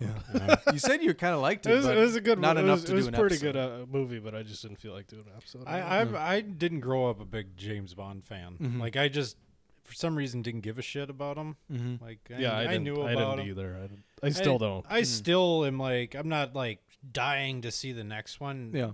Never. Like I just don't get. I started to appreciate them more when you started to talk about the time thing because I love movies, especially series that reflect the time. Then mm-hmm. you can literally watch it and see like that point in history. I enjoy that. That's why I like doing the series on James Bond. Would be mm-hmm. cool. Talk about pop culture, Yeah, how it relates to history yeah, and like pop US culture and whatever shit like that. And then, yeah, that made me appreciate them more. But yeah. Mm-hmm. Yeah, that's were my your number four. Were your dads into James Bond? No. no, my Maybe that's dad. the thing. 'cause my- I- sorry, No, go ahead. Eric. Like you said, you got into it because your dad was into it. Mm-hmm. My dad was into those too, and All that's right. why I started watching them. And I haven't seen the last few new ones, but Oh, really? yeah, there was a time when I got Pretty damn into good. those. My dad liked Hamburger Hill, Young Guns, and then I think just porn. he, he couldn't make it through a movie nowadays. I've not like there are very few movies I've seen him actually stay awake through the entire thing. Military stuff, shooting, and then well, if you got boobs in it, he'll like, I'll watch it. All right, Jones, what's your four banger? Four banger, uh, 1960s Psycho. Ooh. So we've all seen Psycho, the original one. Yeah. All right. Uh, so Psycho is my number four because I didn't see Psycho until I was about 20 years old. And I saw it on AMC over Halloween weekend or around Halloween at the UVTs. And it was the first black and white movie, probably, that I had seen and went, holy shit. Like, that's still relevant and it's still still creepy as shit. Um, the filming, everything about it, I was like, I was super surprised how much I enjoyed it from like start to finish. Especially the ending scene where he busts into the cellar and he's dressed up as the mom and shit. Like that scared the shit out of me. I remember sitting in the UVTs and it was like getting dusk out. I was surprised how into the movie I got. But because I didn't grow up watching many black and white movies, I think I don't know how many I'd seen up to that point, but I was like I just didn't think they would be that relevant or worthwhile anymore. Um, until I saw Psycho, essentially. So that one made me appreciate those. I watch Psycho probably every year, at least. Yeah. I'd say, yeah, about the same for me. Yeah. All right. Brett, you're number four. Number four, Grindhouse, the double feature, Death Proof and uh, Planet both? Terror. So both movies? Well, it came out as a single film, Mm-hmm. Uh, yeah, yeah. So I, I'm thankful for that. it, it introduced me to the Grindhouse genre because I'd never really seen anything like that before those movies came out. Uh, and also, it, it seems to have inspired a whole new generation of Grindhouse movies and TV shows, uh, which I've really come to like. Uh, Yeah, it seems like usually uh, we'll talk at work about some movie you saw, and like yeah. every other week, it's like you watch another like kind of grindhouse type film. Yeah. I'm like, oh, you know, he just really loves those. I didn't know it came from actually watching Grindhouse. Yeah, because like before that, I didn't really like. I never even heard of Grindhouse. I didn't even know what it was. But like you know, from that it came. You know, Hobo with a Shotgun came out, and then like just this past year they had a uh, show on Syfy called Blood Drive, which was pretty sweet. And uh, you know, all that kind of started up after that Grindhouse double feature came out. Uh, so I'm really happy about that. Uh, and then you know, inspiring me to go back and watch a lot more of those exploitation films from the '70s. Mm-hmm. Uh, so really happy that that happened. Yeah.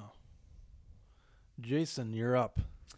All right. Well, I am going to continue with the weird movies. Um, I'm going to say Mulholland Drive Okay. because that was my introduction to David Lynch. That's one reason I'm thankful for that movie because David Lynch is awesome. And that's another one of those movies that I like because it really does a great job of putting you in a certain mood. Mm-hmm. You know what I mean? Especially like uh, the Silencio scene Yep. in the theater. Jones will just bust that out like randomly. Silencio. yeah. yeah. Um.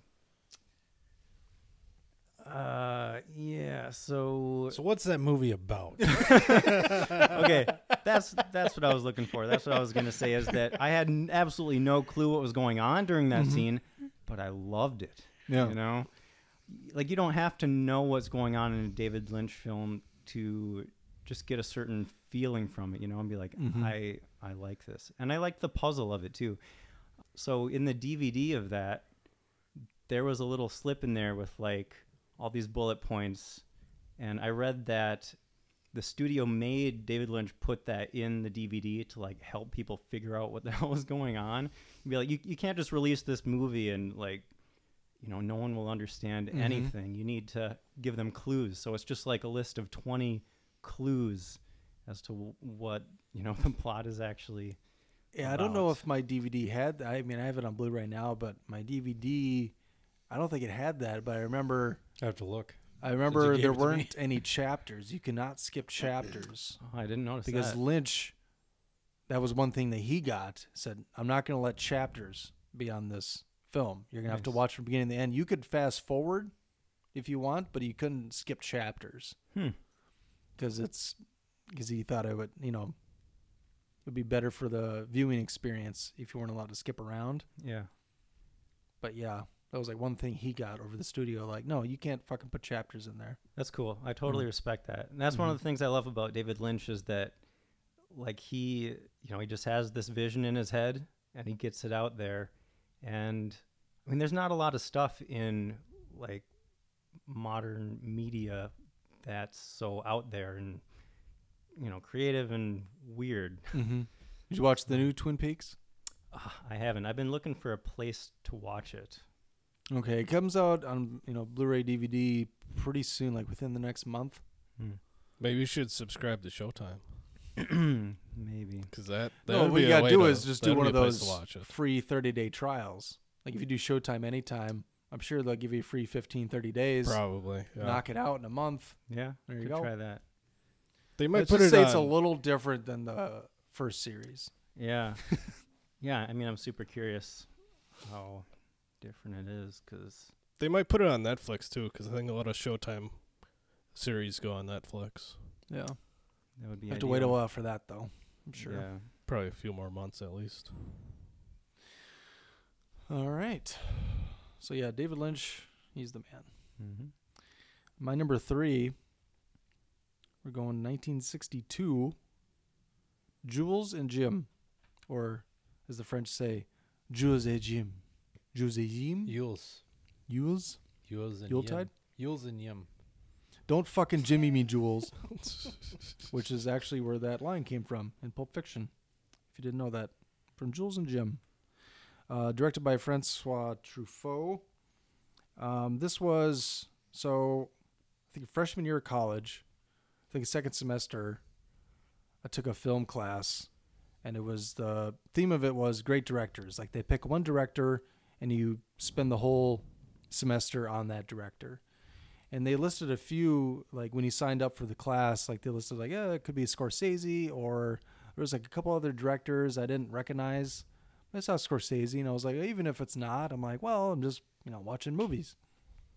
Because this is before i actually went back and got actual film studies degree but the director chosen was francois truffaut who at the time you know i'm from you know bumfuck nowhere west central minnesota uh, our movie theater is had three screens, and we didn't even necessarily get all the big movies in town. Like I remember, because I worked at that theater, and we got Kill Bill Volume One, didn't get Volume Two.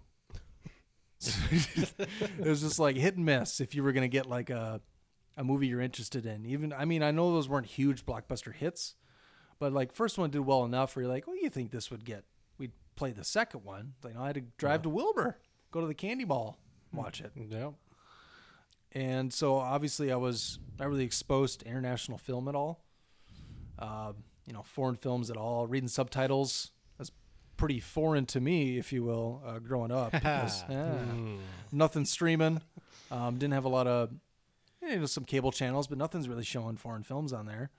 So, you know, at the time, I'm kind of like, "Ah, I don't want to you know, looking at the when I got the, I guess my schedule, is where they named the class, and I found out. Oh, I was like, who's this Francis Truffaut? What is this?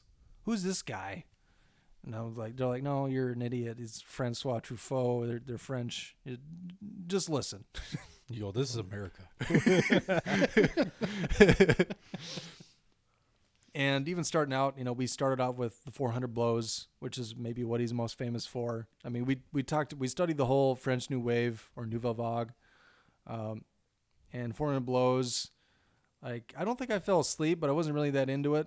I mean, I am now, but um, at the time, even like getting through some of the movies in this class was pretty hard for me. I fell asleep for some of them, and that's been my biggest regret because over the years I've learned so much just from that one class alone. But I took subsequent international film classes after that. Um, but at the time, you know, right when I was watching it, like, eh, I don't know, like this doesn't really mean much to me. It's old, it's black and white, it's reading subtitles. You know, I don't really give a shit. You know, but this is uh, Jules and Jim was the first one I watched in that class where it ended, and I was like, really made me think about it. You know what? There might be something to this. This this, this international cinema. They might have something going outside the U.S. so I think it mostly for I mean that class in general, because it kind of opened up my eyes to hey, you know the Americans aren't always the best at everything, No, especially film. Well, I mean we kind of are, but no, no, we're not. Um, but you know everyone has their contributions to cinema, not just France, but you know you get into the you know Japanese, Korean, German. I mean, I could just start naming countries, but um, it kind of opened up my eyes to un-American films. Put it that way. Nice. Cool. Let me just ask you then, uh, since you mentioned Japanese, I have a Japanese movie on my list. What's your favorite Japanese movie? Mm, The Wailing, no, that's technically Korean. is it? Yeah. Okay. Um, I guess I don't know because I'd probably prefer more Chinese films, or at least I have more experience with the, you know like um, John Woo's earlier works and things like that. Okay. Um, fuck, I don't know because What's- when you get into Seventh Japan, Samurai? It's that, yeah, that would be Japanese because that's Japanese, Kurosawa. So Yeah. yeah, probably I'd say that or Rashomon. Have you seen Rashomon? Mm-mm. That's uh, considered like maybe Kurosawa's best. Uh, It's between that and Seven Samurai. Everyone Mm. you know raves about.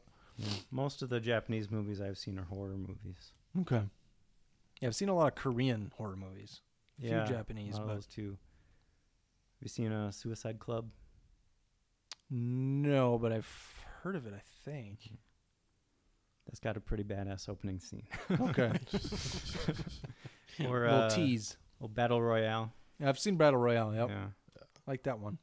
It's like it's like the real Hunger Games. Like, it's the real. exactly. Hmm. All Are they still making an American version of Battle Royale?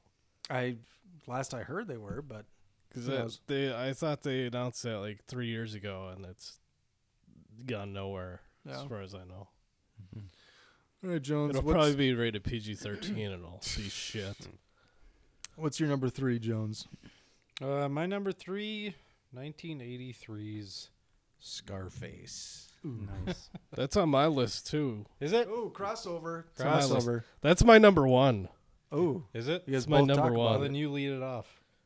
Oh man, Scarface. Well, first of all, it's quintess- quintessential American dream, rags to riches story. Yeah. Uh, there's it's endlessly quotable. Fucking amazing, and it's inspired like every rapper ever. that was like number one reason. Like on the way here, I probably heard like four or five Scarface lines on my stereo in my car listening to rap music. Is that your Scarface playlist? no, but I I do have uh, I do have the uh, the album the uh, inspired by Scarface album. Mm. You guys have that? So just rap songs inspired by Scarface. I've heard of it. I don't have it though. I have part of the soundtrack from Scarface. Not I all have it, a but- Scarface album. The rapper Scarface So, uh, yeah, from Geto Boys. you know. So yeah, it's it basically inspired you know, all these other, uh, you know, entertainers uh, and whatnot to, you know, try to achieve their dreams, and uh, it's inspired a lot of great music. Um, I'm sure it's influenced all kinds of movies and TV shows too. It's been parodied and spoofed a bunch. Yep. South Park did a spoof of it, which was pretty fucking great. uh, so yeah, it's just because of Scarface, we got a whole bunch of other great shit. Yeah, I was gonna say Scarface. Uh, Scarface and Boys in the Hood were my two favorite movies, pretty much through high school. Mhm. I had seen shitloads of movies, and for some reason, it's probably the quotable aspect. Oh, uh, yeah. the violence. Scarface was like my introduction to gangster movies, though. When they mix the sex and the violence, I like it. Uh, Wish I had that sounder. Scarface uh, led to Goodfellas, which Goodfellas I love ten times more because I love Goodfellas. But I listened to a lot of rap music in high school too, and for the exact same reason, seeing Scarface made you understand rap music better. It just did. It was fucking hilarious. When I saw Scarface, I went, "Oh shit, they say that in that song." Like I get Yeah. it. Like, it's weird and it's kind of dumb, but it's it was funny as hell. Like to Mhm. watch Scar. I watched Scarface a ton. Uh, Yeah.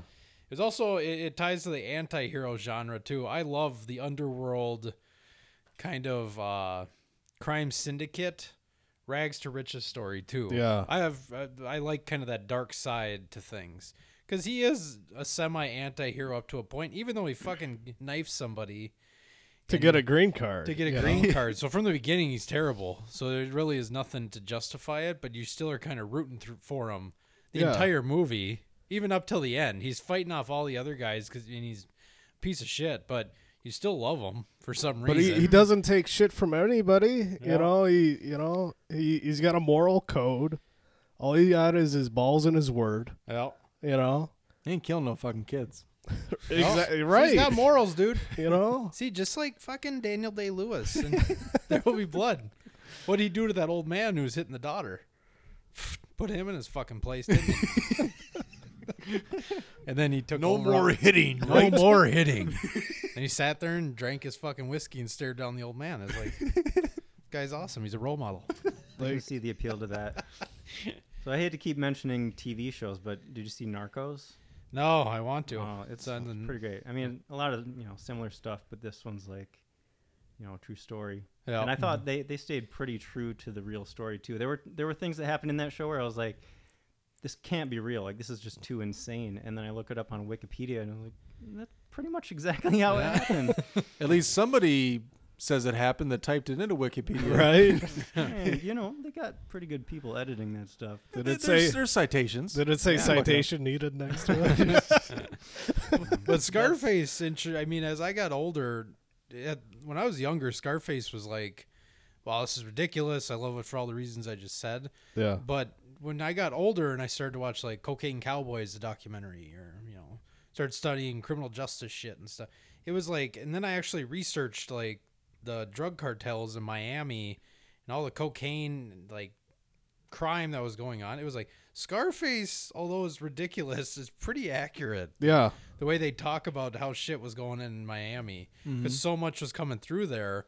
Um, super interesting and it's hilarious. Oh, it's, it's quotable, but there's so Al many- Pacino is the best. There's so many Oh my parts in there that I still laugh my ass Hey. Pelican! Come on, Pelican! I love I, I love when he's in the car dealership and Michelle Pfeiffer gets out and walks in front of the car and he's like, "Hey, hey, I'm driving here." you, you don't like it? It's a Cadillac. It's a cream puff. Bubblehead. Bubblehead. I gotta say, it probably inspired Mike Tyson to buy a tiger, though. no, fuck yeah. I still kind of want a tiger. I mean, that'd be pretty fucking sweet. Who doesn't? Well, All right, let's go to Brett's. So that was your three and my number one. So now you just do your three. So my number three is a Clockwork Orange. Nice. Uh, so it's a pretty sweet movie. Another anti-hero movie that's That's top. my number one. where you, uh, you know, Crossover. you you sympathize with this terrible person. He's objectively a bad guy. He's a rapist, but He's Like- a droog, dude. That's a droog. but but he's so charismatic. Like you can't help but but you know love him. You know. You want to talk about it too, since it's your Yeah. number one. You got It the shirt on. one. Is that why you're? He's got the book shirt. Dude's got a shirt on. He's got he's got the shirt for the book. Yeah. Oh well. But Anthony Burgess, dude. yeah, You're- Have you read the book? I have not. I bought it a couple months ago. I haven't read it yet. yeah. Um, so Clockwork Orange is number one on my list. Um, I mean, I'm a big Kubrick and Tarantino are my two favorite filmmakers. Um, this is probably my favorite Kubrick. The reason I love it so much, it's number one on my list, is because kind of the ending. Now, at the end of the movie, I mean, it's not really a spoiler because it came out in 1971, but um, at the end of the film, the main character, Alex DeLarge, is in the hospital recovering from trying to kill himself, basically. yeah. The last half of the movie, or I should say the first half of the movie, So- him and his droog buddies. Yeah, so they get their but- yeah. kicks, you know, you know, fucking with people, ultra violence, a little bit of the old in and outs. Yeah, raping, pillaging, doing whatever the fuck they want. And uh Heinous yeah, acts. he accidentally kills somebody Yeah, well, accidentally and with a giant penis. yeah, He also made. I saw. I, remember that part. saw Clockwork, Clockwork Orange before I ever saw Singing in the Rain. Oh yeah. Anytime too, I, s- yeah. I literally just think of this. yeah. I don't Yeah. even think about the musical. But so he's in prison, and then uh, he gets offered the opportunity uh, opportunity to uh, partake in this experimental treatment to curb his desires for sex and violence. And there are some unintended side effects which lead him to try to kill himself. yeah. Basically, the second half of the film, the acts that he, you know, perpetuated on people in the first half of the film are actually carried out on him, at Yeah. least to a certain degree in the second half. And he can't defend himself because he gets physically ill Mm-hmm. when he thinks about you know acts of sex and violence and that was the deterrent to keep him like in line so that he could rejoin society. It's kind of it's a film about crime and punishment. And i love the ending so much because there isn't a wrong or right answer. Because at the very end of the film since he's he's it looks like there's a lawyer there he's going to get a big settlement. He's going to get a big settlement. And uh, it looks like they're going to cure him of his sickness he's not going to get ill anymore when he sees nudity or yeah wants to act violently. So basically, he's going to go back to being what he was in the first part of the movie. yeah Now, one person could say that's not right. You know, he deserves the death penalty or he deserves to be in jail the rest of his life for what he's done in Right. the first half of the movie. And you could also say, well, the same thing that he did was enacted upon him throughout the second half of the movie. And is Yeah. that fair or not? So, I mean, there's a flip side of the coin. Um, you know, both answers are right, both answers are wrong. It doesn't matter. Um, it's just something to think about. And I'm always kind of like that. I've always thought about the flip side of the coin. A lot of times I have trouble making decisions because I'm like, well, it could be this or it could be this. Mhm. I mean, a lot of people have problems with that, but um, especially with those tend to be the films I like the most where it's open ended. Not necessarily. I mean, some of them, some directors will leave movies kind of open ended to the point where you make your own ending up, kind of in your head, Yeah. um, when you leave the film. At least this one is straight up. It ends, and you're left to think, do you agree with it or not? And it doesn't really matter if you do, or I mean, it's not right or wrong if you agree with it or not. It's just very it's fascinating stuff to think about, and like philosophy and whatnot.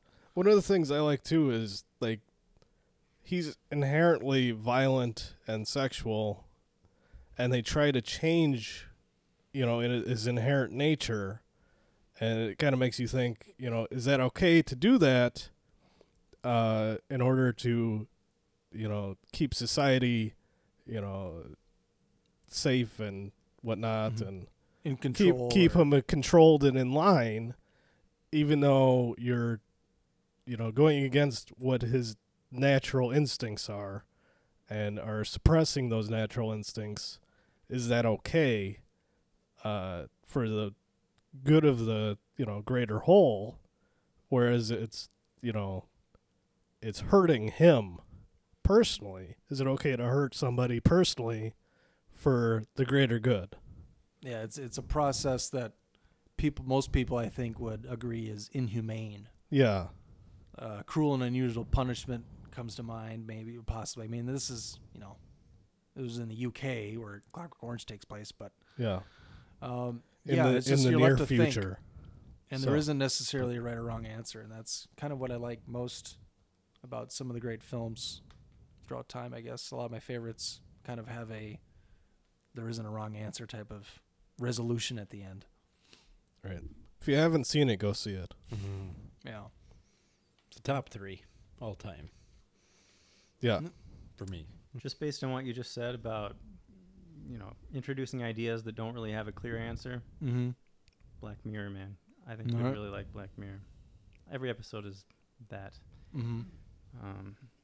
Anyway, You I check guess that it's out. my turn for a movie, huh? All right, I'm gonna change directions a little here. I'm gonna say Gremlins. Gremlins. Yep. I got a Blu-ray copy in the back that is autographed by Nice. Zach Galligan. So That's pretty awesome.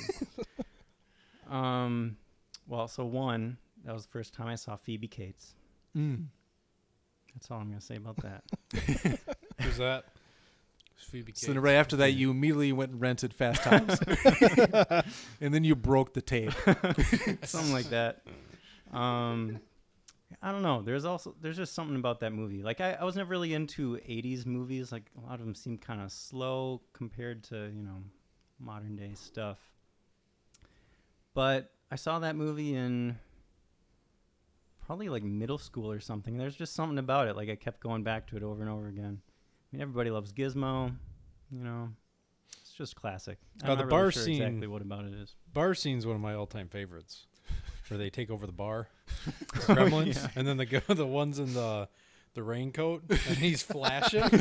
yeah, yeah. I'm like God, they learn quick what goes on. Apparently, so much detail. they're all drinking beer. It's like since when do these little fuckers drink beer? All right. Let's get to my number two.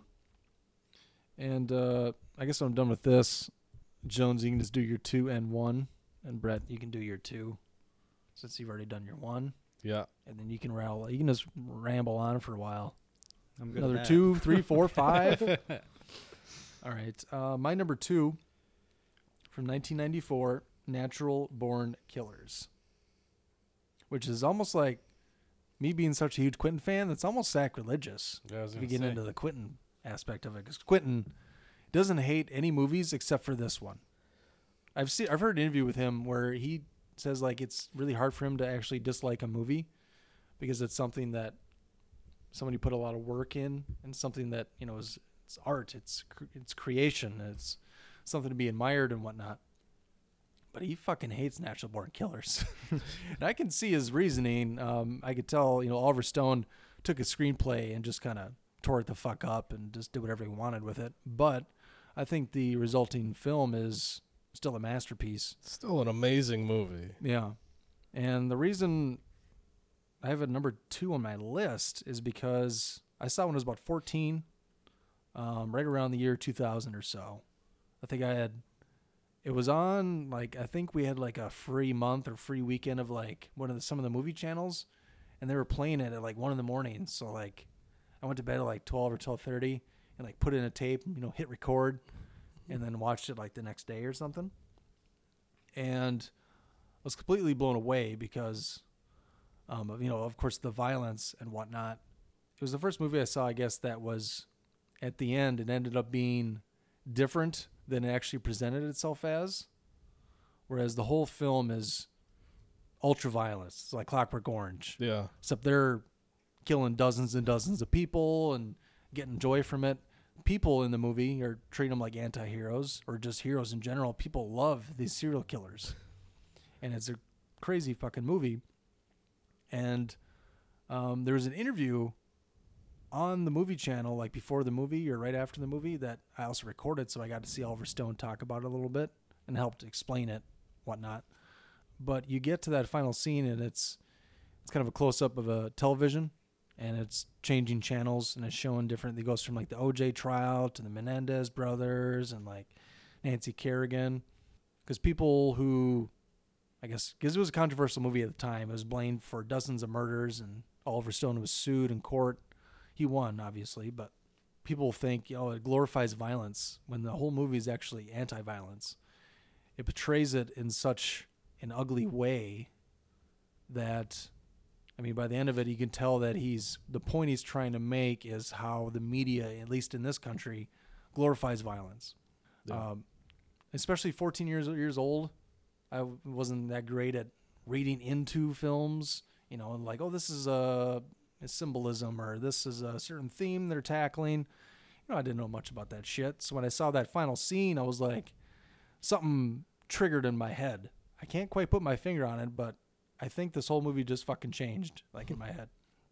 And I saw the interview and Oliver Stone was explaining some of it, but it was like the whole movie presents itself as one way, but then you find out at the end it's actually presenting itself in an, in the opposite way, if that makes sense.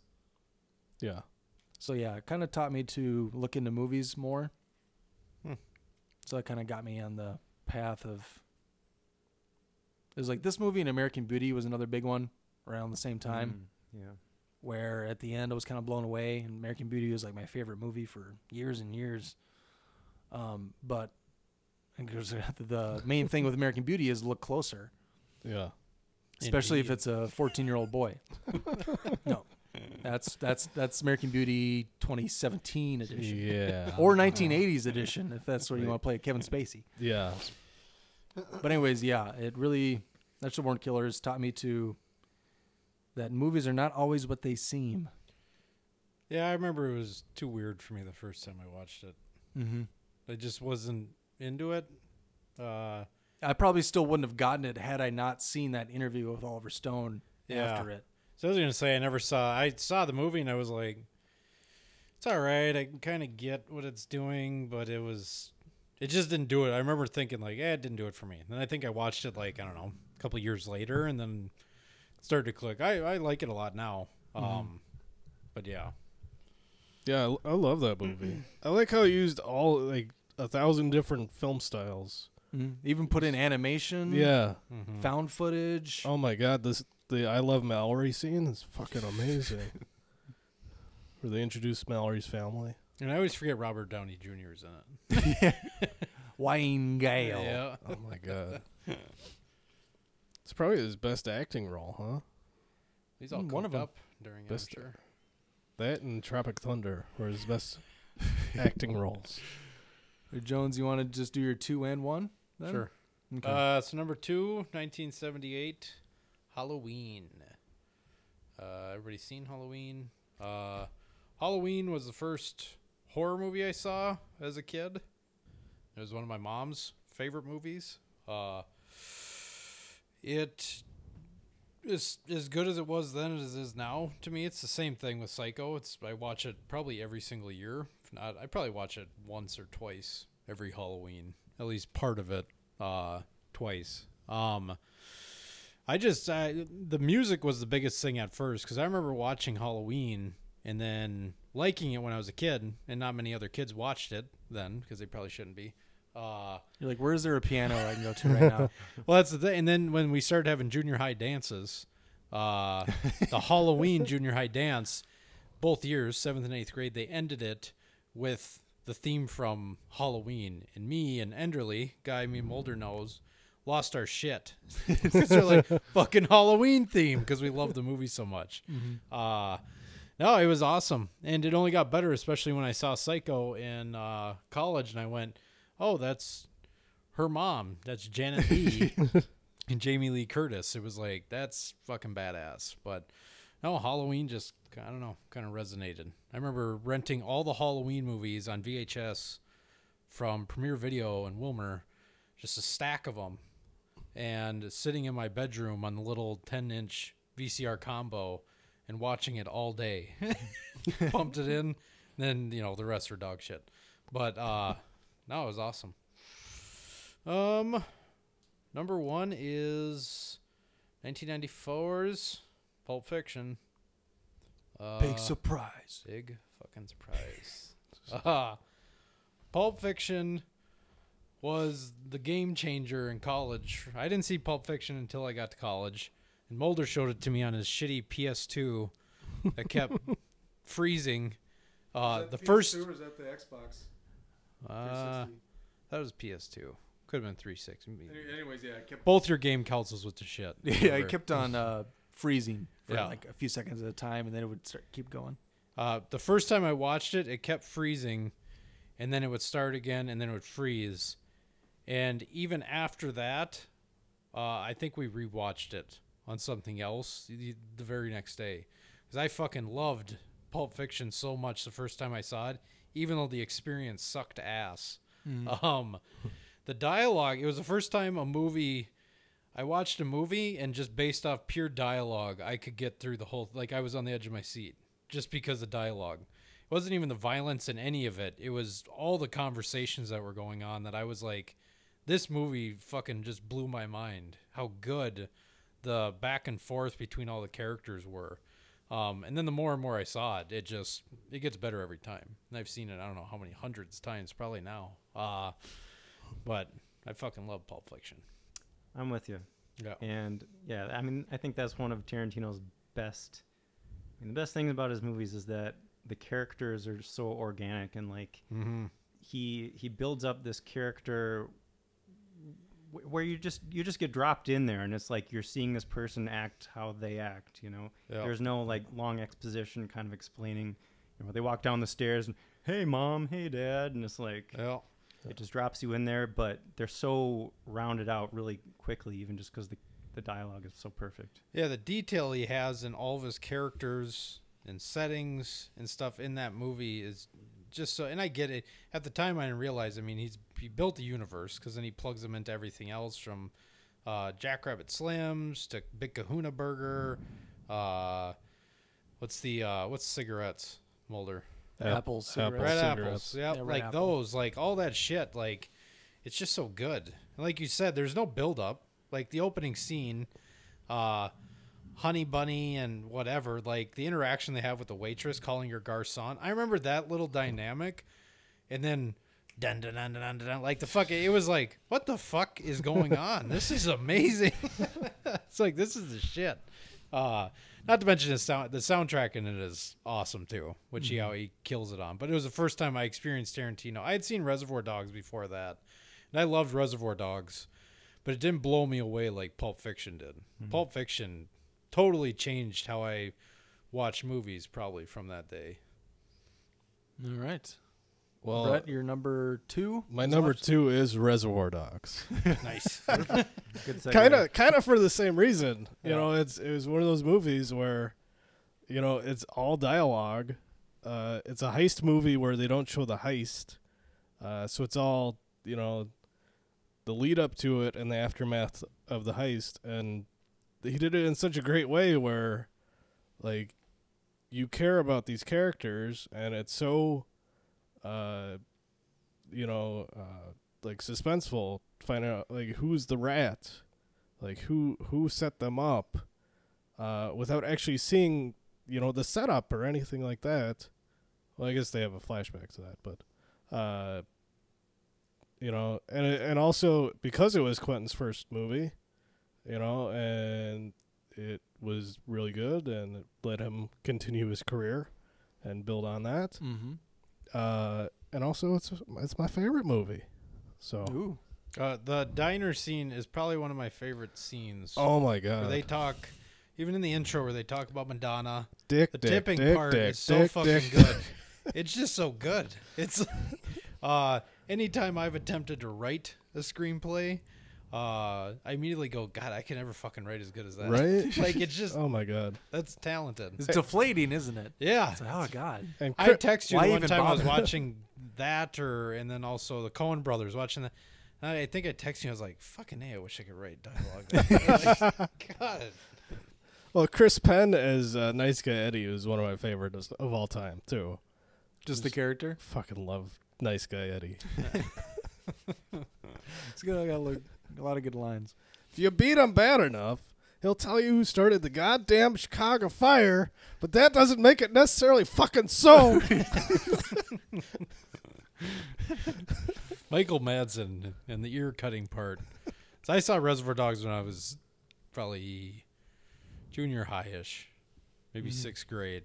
And I remember watching the ear cutting part uh, with the music, and it was like, this is fucking nuts. like, and he's so good. And he's like, he's like crying and begging. He's like, all right, are you finished yet? Are you done?" he cuts it off. He's like, hello. Like, Can you hear me? Can you the hear dark humor in almost every movie I picked Yeah. is telling of something. Dark underbelly. Yeah. Uh, it's just great, you know, from start to finish. Just amazing stuff. I, I also like the line, uh, you know, now out of the fucking blue, he's gonna turn on us or whatever the, you know, because he was saying Mr. Blonde Yeah. was gonna fucking Ambush out of him. the fucking blue to rip us off. this man who gave three years of his life just decides out of the fucking blue. uh, he always had that cell phone with him. That was Zach Morris cell phone. It was a great uh, tracksuit. Oh man. R.I.P. Chris Penn. Uh, I went trick or treating on Halloween uh, as Men in Black. Or whenever the fuck Men in Black came out. 97. Yeah. and I went to somebody's door, and because nobody is, all, it was like right around the time I moved to Minnesota, so nobody, uh, I didn't have any friends to go with, so I was just trick or treating by myself.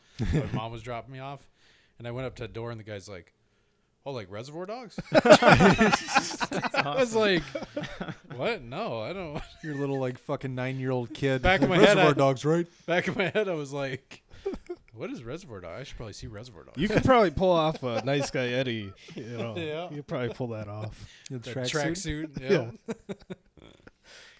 All right, I Jason. love when they wrestle in the office too. Oh my god! fucking grown men. Did you see that, Daddy? What? He tried He to got me on the floor and he tried to fuck me right here in your office. Uh, All right, Been too Jason, you got since I a saw that. you got a couple more for us. Sure. Uh, so, like I said, there's no specific order to these, but got to mention Superbad Okay. just because seeing that in the theater is probably like the most I've ever laughed in my life.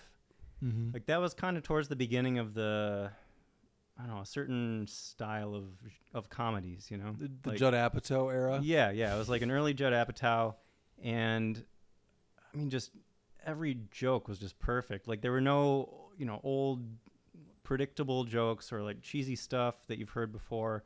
Just everything in there was fresh and freaking hilarious.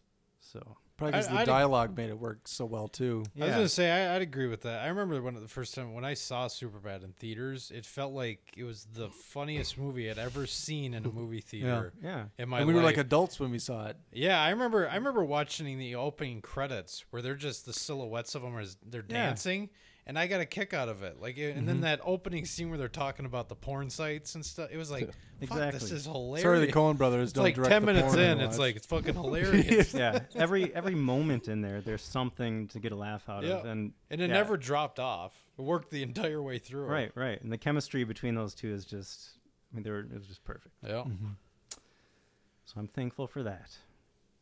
Um, the other one I wanted to mention, I already mentioned, uh, Eternal Sunshine of Spotless Mind.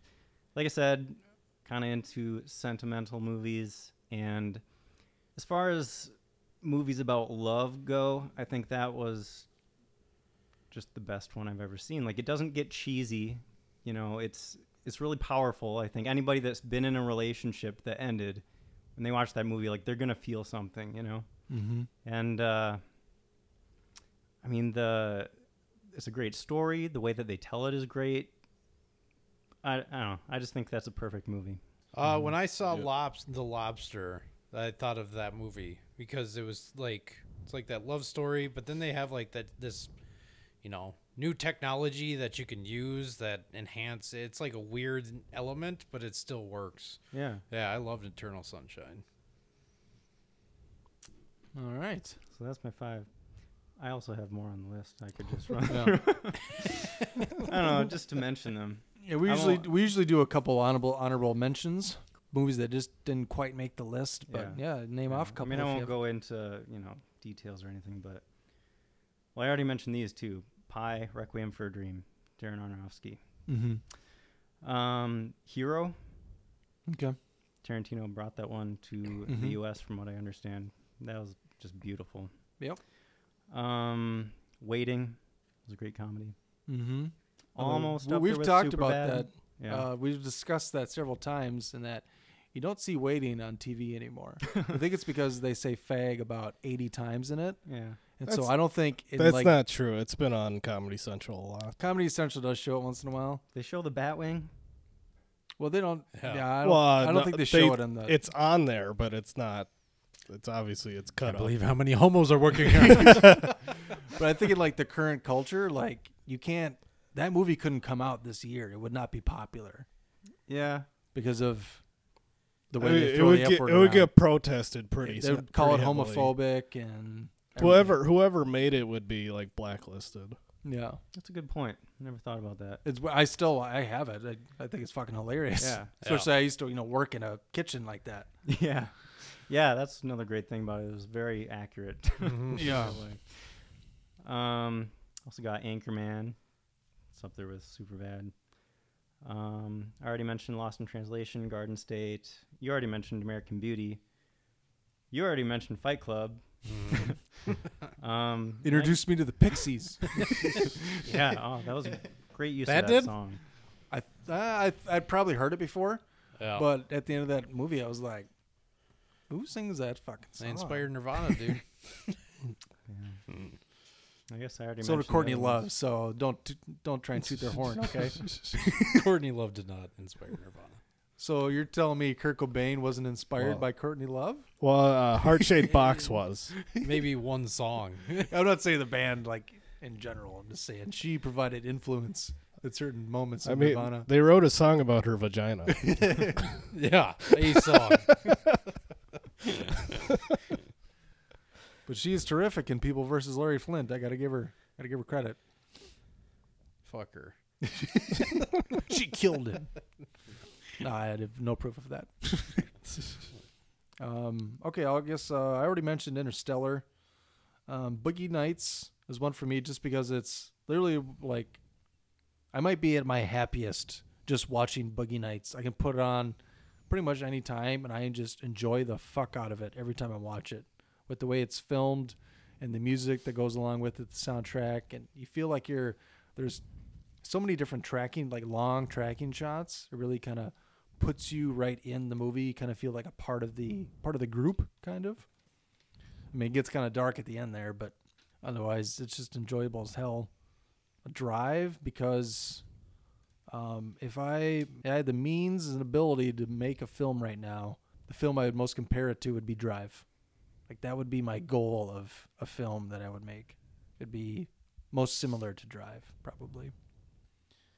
And then uh, maybe Blazing Saddles was on my list. I knocked it off for Octopussy, uh, mostly because they introduced me to uh, Mel Brooks, and I'm in love with so many different types of comedy. That's just one. I mean, it's a lot of you know satire and whatnot, but um, I saw it at a very young age. I think I saw Blazing Saddles when I was about five or six, which is not the age you watch Blazing Saddles.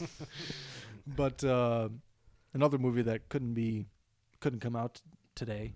Yeah, I saw that movie for the first time when I was like 12 or 13, and as I was watching, I was thinking to myself, I don't think I'm old enough to see this movie. Yeah, there's a lot of stuff, especially even with like the racial um, language and whatnot. Mhm. Just like so many of the jokes you just won't get if you're young because they're like ripping off westerns from like the 60s and 50s and even Yeah. like before that and like other movies like of the time and you're like I don't know what the who the fuck is Hedy Lamarr. um, but yeah, it it's one of the greatest comedies of all time, and even like I can still get more out of it. The more I watch it, there's more references I'll get because the more films I've seen, the more kind of film history I know about. But yeah, and Inglourious Basterds because I think I might even like it slightly more than Pulp Fiction. I think it might be Tarantino's best. I love it because I have a actually have an analysis on the website you guys can check out um, about how it's kind of a, just a celebration of cinema in general. The whole film is. But uh, yeah, my honorable mentions. You guys got any? Uh, I got two that I wrote down and scribbled out. Sixth Sense. Hmm. Uh, M Night Shyamalan, back when he was well, he's coming back. We'll what a twist! A little bit. Uh, that was the first movie that gave me nightmares for weeks. I had Hmm. nightmares, weird nightmares. Not even like about the movie, just like shit that I'd wake up and I was just shitting my pants. Where I didn't want to go to bed. Yeah. Uh, and he got game. I loved basketball as a kid, and Spike Lee's "He Got Game" is right there with "Above the Rim" and Tupac. but I loved "He Got Game" because it was, I mean, I liked it partially because there's boobs in it. And, It was your go-to jerk off material, like it was mine. but no, it, it was it was fucking sweet, and it was cool to see a different basketball movie that wasn't kind of corny and whatever. Uh, but yeah, they got they got the scratch because they didn't have that big of an impact that I like to think them, but they're good. That's all I got. I didn't really have any, but I'll uh, I'll throw out Norbit Okay. God as my best in theater experience because me and my uh, college roommate were the only ones in the theater, and uh, it's one of the funniest movies I've ever seen. I love it. We laugh so hard. It's an ongoing thing on the show. Have you seen Norbit? No, I haven't. You, know what it is, right? I don't know. I have some vague idea. I my only know like but- two other people who have seen it, and they like it. Uh, I should give Mulder tried to watch it, so I Mm-hmm. don't really count him. Oh, you couldn't. But he Get he, it? he didn't get through it. Oh, really? Got like an hour in. But everybody Oh. that I ask about it says Forgot I hate that movie. I've never seen it. Explain it to me a little bit. I feel like I have some idea about it. So Maybe bring it Norbit, to me. i it's Eddie Murphy in three roles, and Norbit was a he was an orphan, and as a child in the orphanage, he had a, a partner buddy who was Kate, who uh, as an adult is played by Thandie Newton, and she gets adopted, but Norbit doesn't because he's ugly and black, and it I don't know, and then uh, Rasputia, who's a large woman, forces Norbit to be her, her uh, boyfriend, and her and her brothers kind of take him in, so he kind of, you know, Becomes You know. dependent. yeah, kind of, and so he marries Rasputia, and he's miserable because she treats him like shit. Uh, and then uh, Kate comes back to town, and then he kind of rekindles his love for Kate, and so it's kind of like that. But it's like all fat jokes and dom- domestic violence. So, and uh, Eddie and Charlie Murphy wrote it. Uh, like I said, Eddie Murphy plays Norbit, Rasputia, and Mr. Wong, who runs the orphanage slash Chinese food restaurant. Hmm. uh, Cuba Gooding Jr.'s in it. He plays uh, Thandie Newton's fiance. Uh, Terry Crews is Big Black Jack uh, Lattimore. He's Rasputia's brother. And there's a couple other guys who play her brothers too. Uh, but like it's just one fat joke after another, Hmm. and it's I don't know. It's one of the funniest things I've ever seen. Yeah, it was the first. Katt movie- Williams and uh, Eddie Griffin play pimps, former pimps that run a uh, a rib uh, joint, like a barbecue ribs uh, restaurant, and then they get back in the pimp game. Cool. Yeah, it was the first movie that Eddie Murphy did after Dreamgirls. Yeah, he was nominated for for best supporting actor for Dreamgirls, and it was like a big career renaissance because he was on the down slow from like the late '90s into the mid 2000s. He was, kind of- you know, his career was waning, Yeah. and he got a big boost from being nominated. And then the next movie he had came out was Norbit, and it was just Yeah. a huge bomb. Okay. And he lost like all his goodwill credit, I guess, after that. and like Maybe most of that's the only reviews, thing I remember about that movie. most of the reviews were, uh, you know, said it was too mean spirited, and that you know there's no redeeming value and shit like Mhm. that. This was like what 2007. Like like 07, I think. Yeah. Hmm. I don't know. I'd recommend it to anybody. Yeah. He's recommended about eight times on the show. But yeah, it was probably my favorite like in theater experience because we had the whole theater to ourselves. We could, you know, talk and you know bullshit and laugh as loud as we wanted. I Nobody cared. that, Yeah, I only go to movies in the morning now. Yeah. it's awesome when there's nobody around, and it's super Yeah. cheap.